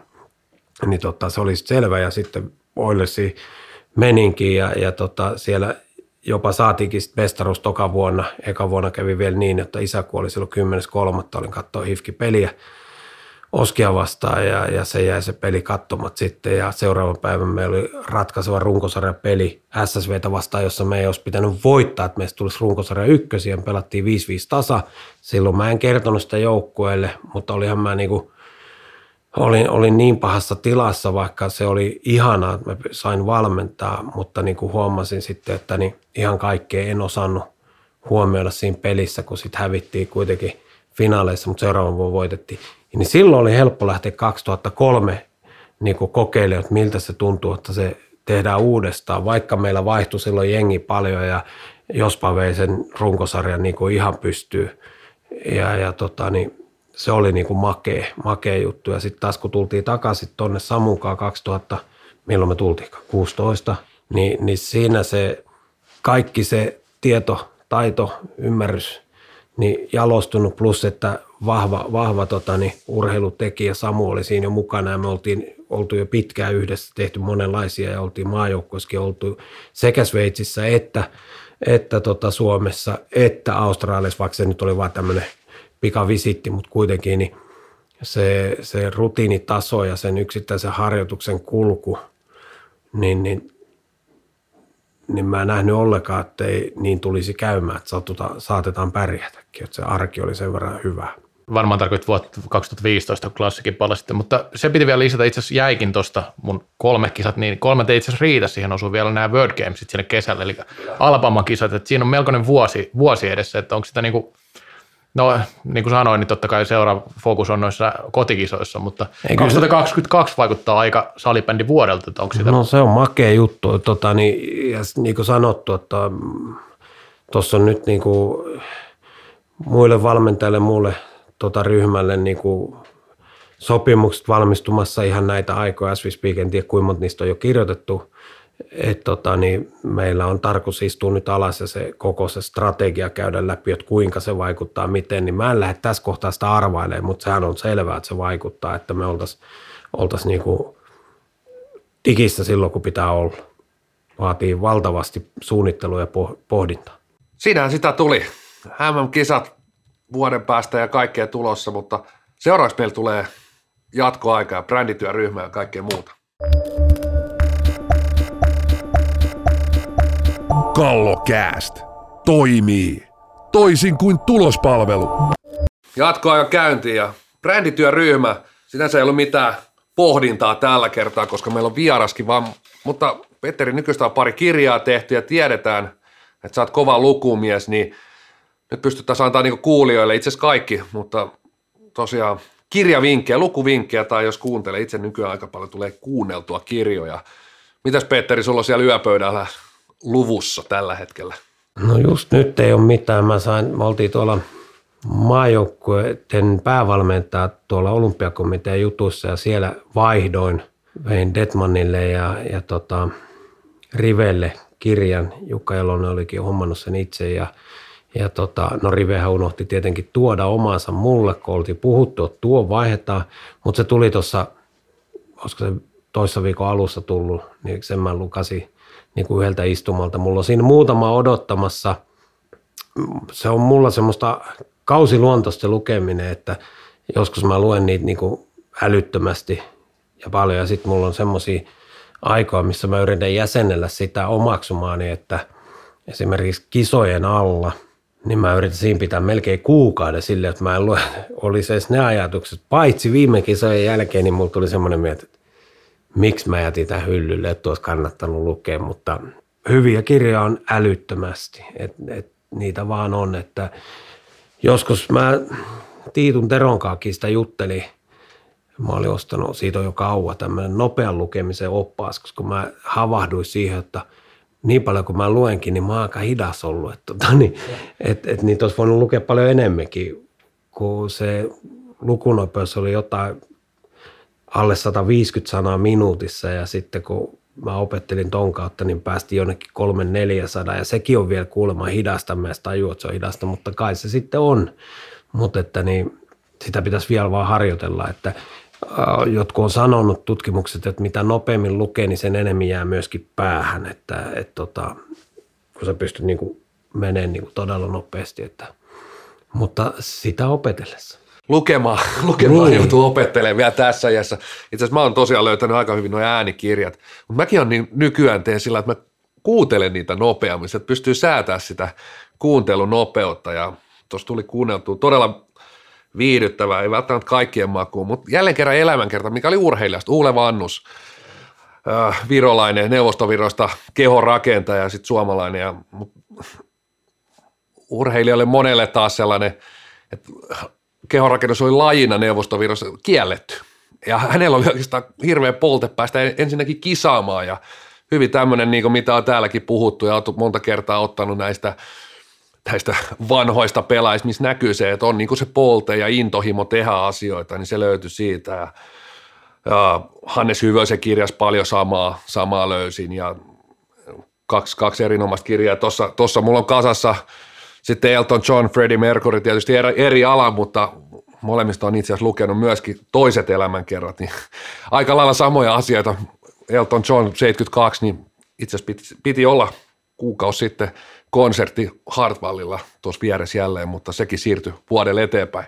Tuohon mitä tuohon kuuntelemiseen tulee, niin mulla oli kanssa, niin mä hetken aikaa kuuntelin, mutta sellaisille, jotka ajaa paljon tai istuu junassa tai lentokoneessa, niin niillähän se kuuntelu, tai siellä junassa tuolla voi, mutta varsinkin jos ajat, niin se kuuntelu on hyvä, mutta että mäkin kotona joitakin kirjoja kuuntelin, niin tota, niin mä vein tuplanopeudella ja se on niinku semmoinen hyvä, hyvä nopeus. Jos kirja kestää kahdeksan tuntia norminopeudessa, se on neljä tuntia.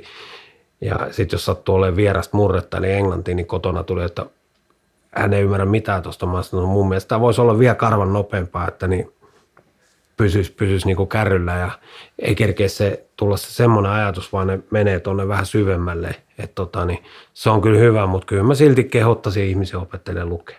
Yksi kirja pakko nostaa vielä, koska kirjailija Raumalainen ja on itse asiassa otettiin esiinkin Futis Saku-Pekka Sundelin urheilukirja. Ei ole, ei ole sinänsä mikään elämänkerta, mutta oli tosi, todella hyvä ja mielenkiintoinen. Oli joo, itsekin kuuntelin sen tästä tovi sitten. Oli, oli kyllä muutenkin listolla, mutta sitten kun Löydä otti vielä esille sen, niin kuuntelin ja itse asiassa Aavo Vaimonkin vinkkasi, vaikka ei, ei nyt niin jalkapallo tai urheiluihminen ole sillä niin kuunteli sen, hän lukee erittäin paljon, mutta tota, niin sen sitten kuunteli ja tykkäsi kyllä, että se kertoo paljon siitä, että, että, että voi tavoittaa, kun hy, hyvän kirjan tekee aiheesta kuin aiheesta, niin sillä voi tavoittaa sellaisia ihmisiä, jotka ei siitä lähtökohtaisesti on niin kiinnostuneet. Siinä on mielenkiintoinen mielestäni se, että jos ajatellaan, että brittifutis paljon liikaa, niin jos ajatellaan tätä salibändiä, mitä se oli 89-luvulla ja mihin tultu, niin kuinka nopeasti, mutta jos ajatellaan valioliikaa, niin kyllä se 89-luvulla, vaikka se on täällä ollut tunnettu, niin tuossa kirjassakin hyvin esitään, niin kyllä se aika monen tähän päivään, jos verrataan, niin sehän on ollut silloin ihan pupiliika ja niin kuin miten, miten amatöörimäisesti niin kuin vielä 90-luvullakin niin kuin pelaajat on kaukana ollut hyvästä arkitekemisestä, kuuluisasta arkitekemisestä tai kuinka kaukana ollut hyvistä urheilijoista. Joo, mutta sama kai se on, niin mä luin tuossa Heksi Riihirannakirja ja sitten Teemu Pukkia ja, ja Arsene Wengeriä ja Sir Alex Fergusonia ja muuta, niin, niin tota, ne, on, ne on aina niin kuin mielenkiintoisia lukea, kun siinä on sitä tarinaa pitkältä juoksulta, mutta sitten taas mä luen myöskin vähän muunlaistakin aika paljon, että tota, niin semmoinen, joka iski sille jollain tavalla, niin oli tämä Frank Martelan Valonööri – ja muistaakseni Jussi Pihalle sen tarjosinkin luettavaksi taas lukeekin, että se oli niinku semmoinen mielenkiintoinen, että siinä taas niinku eri lähtökohdista pohditaan niinku tämmöistä flow-kanavaa ja, ja mitkä asiat ratkoon, niin se oli aika mielenkiintoinen. No, aika paljon näkee, tässä on elämänkertoja ja faktaa. Fakta itse menee myös sillä tavalla usein vähän niin kuin jaksoissa, että tuossa oli pitkään kuuntelin näitä Auschwitz-tarinoita, useamman kirjan. Ne oli vähän sellaisia romaanin puolfakta puolifakta kirja, mutta sitten kun on tarpeeksi kauan siellä piikilanga sisällä pyörinyt, niin sitten taas haluaa uutta. Ja sitten tulee usein jakso, että aha, nyt kuunnellaan taas romaaneja, nyt taas tietokirjoja. Joo, tuli tuosta, kun sanoit tästä vaaliliikahistorikista, niin pari vuotta sitten, kun oli MM-kisat, jalkapallo MM-kisat, niin ihan luke, luin, luin teidän kirjan, niin siis kuin taivasta koskettaisi, eli se oli jalkapallo MM-kisojen historiikki 30-luvulta tähän päivään, niin siinä kyllä hyvin kuvattiin sitä, että – et, et kun se on ollut iso juttu jalkapallo, isoja kisat, mutta miten se on ammattimaistunut ja am, kuinka ammattilaisia pelaajia, esimerkiksi jotain, jotain tota Argentiinan pelaajia, 86 ruokailutottumuksia ja muita, kun käytiin läpi, niin ei se niinku, ja sitten sit semmoinenkin pointti, että ylipäänsä tiede tai tieteen hyväksikäyttäminen urheilussa on aika uusi juttu vieläkin, ja sitä edelleen käytetään aika huonosti, huonosti hyväksi, että niin kuin, kyllähän nämä historiatekstit kertoo sen, että kun meilläkin puhutaan monesti amatöörilajista, salibändistä ja näin, niin ei se, ei se muillakaan nyt ole, ole, ollut niin auoista, jos ruvetaan katsoa sinne niin kuin alkupäähän ja vähän niin kuin ihan lähivuosikymmenellekin vielä, että ei se, ei se niin simppeli ole kumminkaan, kun se on niin kuin nykyään näyttäytyy sillä lailla, mutta sen raha on tuonut tietenkin sen, että siitä on tullut tota, niin, niin ammattiurheilusta niin erilaista, minkälaisen me se nähdään nykyään. Mutta toisaalta mä taas niin näen omalta kohdalta, että amatöörilaji, amor, rakkaudesta lajiin, niin siitä se kuitenkin lähtee, että ei niistä, jotka ei sitä omaa lajinsa olisi rakastanut jossain vaiheessa, vaikka meillä on tämmöisiä Andre Agasseja, jotka on vähän niin kuin pakotettu, mutta että kyllä se jonkun sorttinen viharakkaus tai rakkaussuhde on, että susta sitten ajan myötä kasvaa se ammattilainen, että kyllä tämä amatööriurheilu on ihan yhtä hieno. Voin mä nyt jonkun vinkinkin antaa, tässä nyt tuli vähän ulkopuolisia juttuja, mutta tota, no para-aikaa, onko tämä hyvä vinkki kellekään, mutta sanotaan nyt silti, tota, niin para-aika kuuntelee enää ihan parikymmentä minuuttia, samoin vähän kuin löydellä, että on mennyt tuohon kuuntelupuoleen enemmän kuin lukemiseen, mutta jos televisiosarjat yhtään kiinnostaa ja niiden, miten, miten, miten niitä tehdään ja mi, minkälaista sisältöä ja mitä, mitä se muokkaa yhteiskuntaa, tai muokkaa ja muokkaa, mutta miten reflektoi yhteiskuntaa, niin tämmöinen kuin parasta katseluaikaa, esseekokoelmahan suomalainen, siinä on mielenkiintoista, siinä on eri kirjoittajia siis esseillä ja siinä käydään näitä aikamme isoja isoja sarjoja läpi sillä aika yksityiskohtaisesti ja sinänsä mielenkiintoista, että sarjathan on jossain määrin ohittanut elokuvat tuotannollisesti ja näin. Eli semmoista tietynlaista murrosvaihetta eletään siinä tällä kulttuurisesti. No miten tuottaja Tiiainen? Rumpalehti, sitten suosikki, sitten on tietysti perus, tulee ruskeissa kirjekuorissa kotiin ne miesten lehdet, mutta miten Mennään vähän ajassa taaksepäin. Suusoi ovikello, että pysätetty nauhoitus. Mä en kertoa, mikä sulle sieltä tuli, mutta ehkä sulla tuli siitä se mieleen nämä miesten lehdet, mutta tota, kyllä mä niin kuin säkin nosit viitissä tuossa Suomen hienosta voitosta Ranskasta, Lokki Joonatan, niin mun mielestä se olisi semmoinen edelleen ajankohtainen. 2004 itse tutustuin siihen tuolla Ahvenanmaan reissulla, olin sattumaisin mukana nykykin startissa maajoukkueuralla, niin tota, siellä jättiin tämmöinen kirja kuin Lokki Joonatan ja tietenkin Petteri, jos haluaa itse avata, miksi tämmöinen annettiin. Se on aika helppo lukea, mutta kannattaa ajatuksella miettiä tarinaa. Joo, se oli tota, Richard Pahin kirjoittama, se on kirjoittanut muutama muunkin hyvän, mutta niin, mä tiesin siihen aikaan, että meillä ei ollut ihan älyttömästi niitä, jotka on paljon lukenut. Ja, ja mä katsoin, että siinä on se ajatus itsensä kehittämisestä ja, ja muusta ja teetettiin jopa siitä jonkunlaisen esseen sitten, että mi, mitä siitä saatiin kiinni. Ja mielenkiintoista oli parilla pelaajalla, että oli ensimmäinen kirja, minkä on lukenut kannesta kanteen, niin kyllä mä silloin tuuletin, että niin, jos ne on päässyt kirjallisuuden pariin, niin se on aika makea juttu, että mulla ne kirjajutut oli jo paljon aikaisemmin alkanut sitten tuolla jo happeen kanssa, mutta niin, niin kyllä se, kyllä se makea kirja ja ihan tämmöisenä kuriositeettina, niin 2018 kisoissa, kun meillä oli tämmöinen, jokainen toi jollain tavalla merkittävän kirjan, niin niitä oli kuitenkin niitä Lokki Joonattaniakin vielä kolme siellä mukana. Ja, ja sitten yksi kaveri vielä sanoi, että eihän sitä viitti ottaa, vaikka se olisi voinut ottaa. Että tota, ihan, ihan makea juttu, että, että se, on, se, on, se on hieno kirja. Että, ja sitten siinä on niin paljon kuvia – että se on todella helppo luku, että itse mä koen, että se on puolen tunnin lukuhetki. Joo, tosiaan eilen viittasit huhkaa, että pelasi sen verran hyvin, että mietin, että on siellä riveä pistänyt pojat luke, lukee Lokki Joonat, niin itse joku viittasi mulle, että en tiedä, tämä oli mulle uusi, että Ara Virta olisi jakanut myös Lokki niin Nakanon kisois 98. Ja tota noin, niin joku pelaaja oli jäänyt ilman, tai Marko Leppänen, joka on raumalainen toimittaja – nykyään Maikkarilla, niin tässä on varmaan ihan niin kuin jotain faktapohjaa. Joku pelaajasta oli ilmoittanut, että jäi ilman Joonatania. Ja Esa Tikkanen sanoi luopuvansa omasta mielellään, koska siinä oli tosi vähän kuvia. Mä jouduin sen joskus ala-asteen lukea, että se kuuluu meidän ja, ja tota, ehkä se silloin meni multakin vähän ohi silloin eka kerralla, mutta sitten me on lukenut kyseisen kirjan aika monta kertaa. Jees, hei mennään eteenpäin. Me ollaan perinteisesti tässä ollut aina myös viikon posia ja nekaa, tai sitten on pelkkää posia usein laji, laji on niin kiva, että me ollaan pelkästään menty posin kautta. Posin kautta mä startaan tästä heti, että kyllähän mun viikon posi menee. Jos Petteri Nykylle ei pelkästään sen takia, että hän on meidän vieraana, siitä voisi tietysti antaa toisen posin, vaan siitä, että Suomen valmentajat valitsivat sut kuukauden valmentajaksi. Oli, oliko monesko valinta? Eikä mä en tiedä, että onko niitä kuukauden valintaa paljon tehtykään, mutta tämä oli kyllä niin kuin ensimmäinen kerta tämmöiseksi kuukauden – valmentajaksi, olet kerran tiettävästi vuoden valmentajaksi joukkuepeleissä on valmentu. Ja kyllä mä mietin, kun siitä soitettiin ja tehtiin haastattelut, mä ajattelin, että no mitä nyt on tapahtunut, eikä nyt joku vaan koe, että mä oon valmentaja sen takia, että mulla on valittu kahteen, kahteen postia. Sitä mä tajusin, että ai niin joo, että sehän saattoi olla siitä, että Matilda Kasterin tuolla Amerikassa Mutta kyllä siinäkin täytyy sanoa, että kyllä se urheilija sen, sen tekee, että ei siinä niin kuin, totta kai me on tehty yhdeksän vai kymmenen vuotta yhteistyötä ja se rupeaa nyt näkymään, mutta kyllä se nyt näkyy siinä, että tyttö on itse, että mä ainakin, ehkä, tai koen ainakin niin, että mä oon onnistunut olemaan tieltä, että en ole pilannut sen mahdollisuuksia, niin, niin tota, se oli mulle vähän yllätys, mutta hyvä niin, että huomioitiin Matilda menestyminen. Itse asiassa näitä valintoja on tehty vuodesta 2013. Täällä Suomen valmentajat sivulta, näitä voi muuten ilmi antaa. Täällä on myös täältä vuodelta huhtikuuta, huhtikuun valmentaja, etävalmentajat yleisesti, että tänne saa, tänne saa muuten sitten tosiaan ehdotella näitä, että sinne vaan kaikki liikapelaajat sitten ja muutkin niin ehdottelemaan kavereita. Eli etävalmentajat, lähes jokainen TV-stä salibändiä seuraava. Ja Twitterissä. Tää, niin, tämä etävalmentaja, niin aika moni saanut pystin sitten. Joo, löytyykö sieltä viikolle mitä?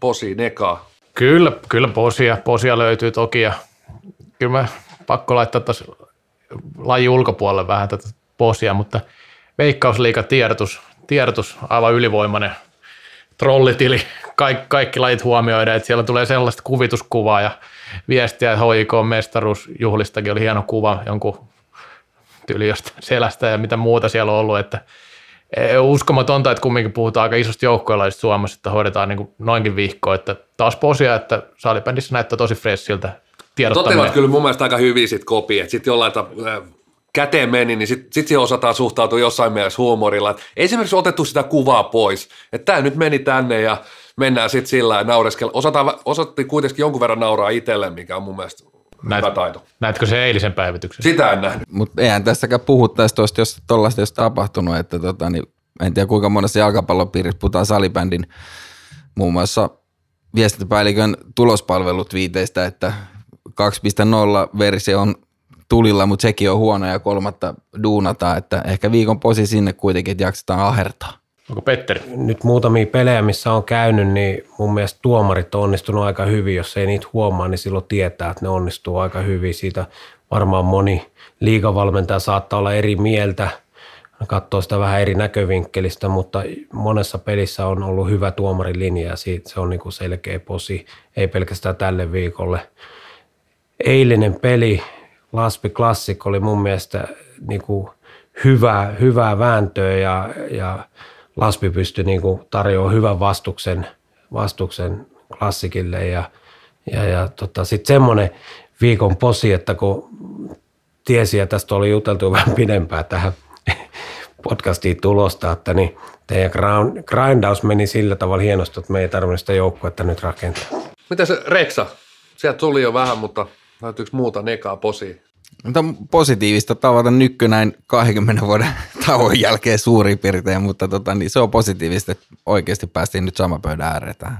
Leiri kutsua odotellessa. Sinne voi tulla videoimaan taas tilanteita. Pa- paljon, paljon Reksan pitää pudottaa, jos Mihun piti pudottaa kahdeksan kiloa. Niin... Mä en taas Reksaa sillä tavalla näe, että niin mieluummin sinne kamera varteen tai kamera taakse, niin voi tulla kuvaamaan, tekee hyvää pätkää, koska musta tuntuu, että 2004 Affenanmaalla tuli niin hyvää videopätkää, ne on hukkunut johonkin, että tota, niin, niitä olisi kiva joskus tuijotella.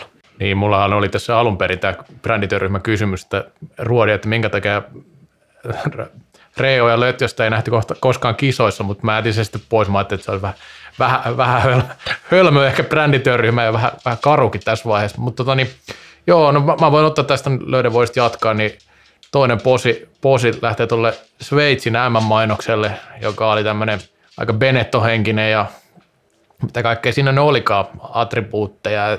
Hienolla tavalla herätti Lötjösen taas tähän lajin pariin, että hyvä, että tulee tällaisia välillä, niin pääsee, pääsee mies elementtiin. Joo, ja viikon posi siitä, siitä tai semmoinen sivuposi, että se oli parempi kuin se naisten kisojen sukkahousumainos ja väriltä, väriltä että siinä oli jotain, jotain positiivistakin. Mun viikon, en oikeastaan tiedä, onko tämä posi vai neka, tämä on vähän sekä että, mutta kyllä, kyllä täytyy ottaa toi Olli Wiksterin neljäottelun pelikielto. Itse asiassa, ja yksi kestoaiheista ja kestolempareista, niin sehän tietysti kuri pitää Jussi, Jussi Vahe, Vahe, ja sinänsä en oikeastaan niin kuin, toi neljä peliä, tästä olisi voinut keskustella pidempäänkin, että neljä peliä tuommoisesta taklausesta, ok, se on, se voi olla jopa oikein, mutta jos verrataan jälleen kerran vähän vähän vanhoihin, vanhoihin tapahtumiin. Sieltä on päähän kohdistuneesta tullut kahta peliä. Öö, oliko puistolla karhu, karhujen pelaaja lähes mun mielestä vielä vaarallisempi polvitaklaus öö, kaksi peliä, nyt Viikstedille neljä peliä tosta. Jos ajatellaan, että se on niin kuin, otetaan vaikka neljä peliä, ja jos suhteutetaan sen niin kuin määrä, määränä vaikka jääkiekon liikaa, niin se vastaa kymmentä peliä. NHL se vastaa, vastaa, mitä se vastaa, jo 18 peliä suurin piirtein. Suurin piirtein, että et todella kova rangaistus. Okei, mä oon välillä ollut sitä mieltä, että Tinnia voisi koventaakin, koventaakin ja, mutta tämä tulee vähän taas tällainen puskista, että ehkä niin kuin kurinpidon ja viestinnällisesti olisi voinut ilmoittaa jälleen, että nyt rangaistusasteikkoa tullaan koventaa, koventaa, mutta mielestäni jos tuommoisesta tulee neljä peliä, niin mitä seuraavaksi tulee päähän kohdistua, onko se kuusi vai kahdeksan ottelua? Et, et, et siihen ei oikeastaan niin kuin, esimerkiksi Olssihan kritisoi tai kyseenalaisti tuota tuomiota myöskin, myöskin ja eihän ole mitään oikeastaan muuta peilattavaa kuin tietysti vaan se menneisyys. Toki sitten jos otetaan selkeästi seuraava linja, eli rangaistuksia lähdetään koventamaan, niin sitten se pitäisi niin näkyä myös tästä eteenpäin. Tämä lopullinen siis tuli KKRltä. Kyllä, lopullinen tuli sieltä. Mutta sehän tarkoittaa sitä, että vaihe, vaihe on arvioinut, että ei voi, ei voi sillä omalla asteikolla antaa sitä pelikieltoa, eli eikö se silloin mene 1-3, eli, eli silloin sitä neljä on kai minimi, mitä sieltä KKRlta voi tulla. Mutta ne lähtee siinä mielessä vaiheelle, että siellä on jaettu kak- kakkosia kahden pelin kielto ja suhteellisen tähän juuri, juuri sitten köykä siellä kädellä. Juuri näin, en, en sitä kiistäkään, just, just meinaan sitä, että, että joo, kyllä vähän yllättävä tämä oli kyllä, siis jos miettii yleistä linjaa. No joo, mutta täytyy tässä nyt muistaa se, että kyllä meillä olisi niin kuin hyvä pelata peli, että siellä on turvallista olla, että tota, niin, ottamatta siihen kantaa, että kuinka, kuinka katsotaan taaksepäin, mutta kyllä me pitää kunnioittaa sitä peliä ja toisia pelaajia, pelata rehdisti ja kovaa, että tota, niin ehkä tämä on merkki siitä ja katsotaan, miten se tulevaisuudessa menee. On ollut myös sitä mieltä jossain kohdissa, että pelikieltoja pitäisi koventaa esimerkiksi päähän kohdistuneista, mutta näistä on jatko... ennen tullut aika pitkälti kahta, kahta pannaa ja nyt, nyt räpsähti sitten Viikstedille neljä. Mutta hei, sitten viikon ottelunostot vielä tähän Framille ja multa se tipahtaa. Se on iso ottelu, SPV Ervi. Ervi on kyntänyt, kyntänyt pahasti ja Laspi lento on semmoista ollut tällä kaudella, että on jo laskenut, että he on varma pudotuspelijoukkue – ja sitten siellä on jonkun vanhoista top kaseista pudottava ja sanoisin, että SPV ja Eräviikingit tulee tappelemaan siitä viimeisestä pudotuspelipaikasta ja tämä on iso ottelu siinä mielessä. No on ehdottomasti, että tota, niin kyllä siellä Ervi, Ervi pitää saada tehtyä nousua aika paljonkin, mutta niin en mä vielä tässä vaiheessa lähtisi kuitenkaan arvioimaan sitä ihan noin, mutta sallittako se teille? Mutta tota, niin on, on nähty, nähty, monesti, että kun se peli löytyykin, niin sitten otetaan useampi voittaa putkeen. Tota, niin, mutta iso peli on joka tapauksessa kyseessä. Että ei näistä nyt kumpikaan joukko on mun mielestä niin maagisesti aloittanut tätä kautta. Niin mulla on tosiaan lähihistoriasta yksi esimerkki tuolta vuodelta 1999. Joulu, joulutauolla Helsingin IFK oli tokavikana ja sitten siinä vuosi vaihtui ja tuli kevät ja vasta tuli happea ja Oilers ja mitä kaikkea, niin mestaruus tuli, vaikka oli toka viikon runkosarjassa, että kaikki on mahdollista sinne eräviikingille, tsemppiä on aina helsinkiläispoikana. Niin. Mulla on sunnuntailta ottelu nosto. Tää, Vähän tota, lähempää kuin 99. Tämä ei, ei, ole, ei mene viime vuosituhannelle tämä ottelu nosto. Tota, niin. niin, siis toinen SPV-peli tällä viikolla, tai itse asiassa kolmas jo, ei, anteeksi, onko tämä jo kolmas? On, ne pelas, pelas maanantaina. Joo, eli niin tota, SPV Jymy, paikallisperi, erittäin mielenkiintoinen lähtökohta siinä mielessä, että siellä on varmasti tunnetta, Pohjanmaalla pelataan. Harmi, että ei mökki saa olla täynnä. Joo, ja SPVllä pelkästään tota, hävittävää tässä pelissä, että Jymy tulee, tulee kumminkin sillä haastajana tähän peliin, mutta niin kuin paineet on mun mielestä kotijoukkoilla, ja nyt en tietenkään tiedä, miten tuo SPV Ervi päättyy, mutta SPV ei vielä kotivoittoja ennen tota viikonloppua ole, että siinäkin mielessä mielenkiintoinen, että Pohjanmaan paikalliskalina, niin tämä on kyllä jotain semmoista, missä varmasti vähän räiskyy. En, mä taas, taas katson sitä eri tavalla, että, että onko voitettavaa. Siinä on kolme pistettä jaossa niin kuin kaikissa muissakin ja, ja sitä varmaan molemmat joukkoot lähtee hakemaan, mutta se, että se on siellä naapuri pitää keskenään tappelee, niin se on makea tilanne. Sun pitää muistaa, että pöydän toiseen puolelle kaksi urheiluromantikkoa, jotka haluaa, haluaa saada tämä kuulostaa monimutkaisemmalta kuin onkaan. Joo, joo, mutta... ja, ja, hyvä niin, hyvä niin, mutta että onhan, se, onhan se hieno peli tulee olemaan. On, on se hyvä. Me yritetään tehdä viihdettä, mutta on se välillä hyvä, kun joku, joku, yrittää, joku yrittää puhua viisaitakin täällä. Ja kiitos siitä, että tuli puhua meille viisaita ja faktoja. Kyllä. Me jatketaan ensi viikolla taas viihteen parissa. kahdestaan tai kolmestaan, mutta hei Petteri, tosi paljon kiitoksia, että pääsit Kiitos. vieraksi. Kiitoksia paljon. Mistä sä ostat muuten noin farkut? En mä tiedä rouvanauhoista. Jes, ensi viikkoon. Moi moi.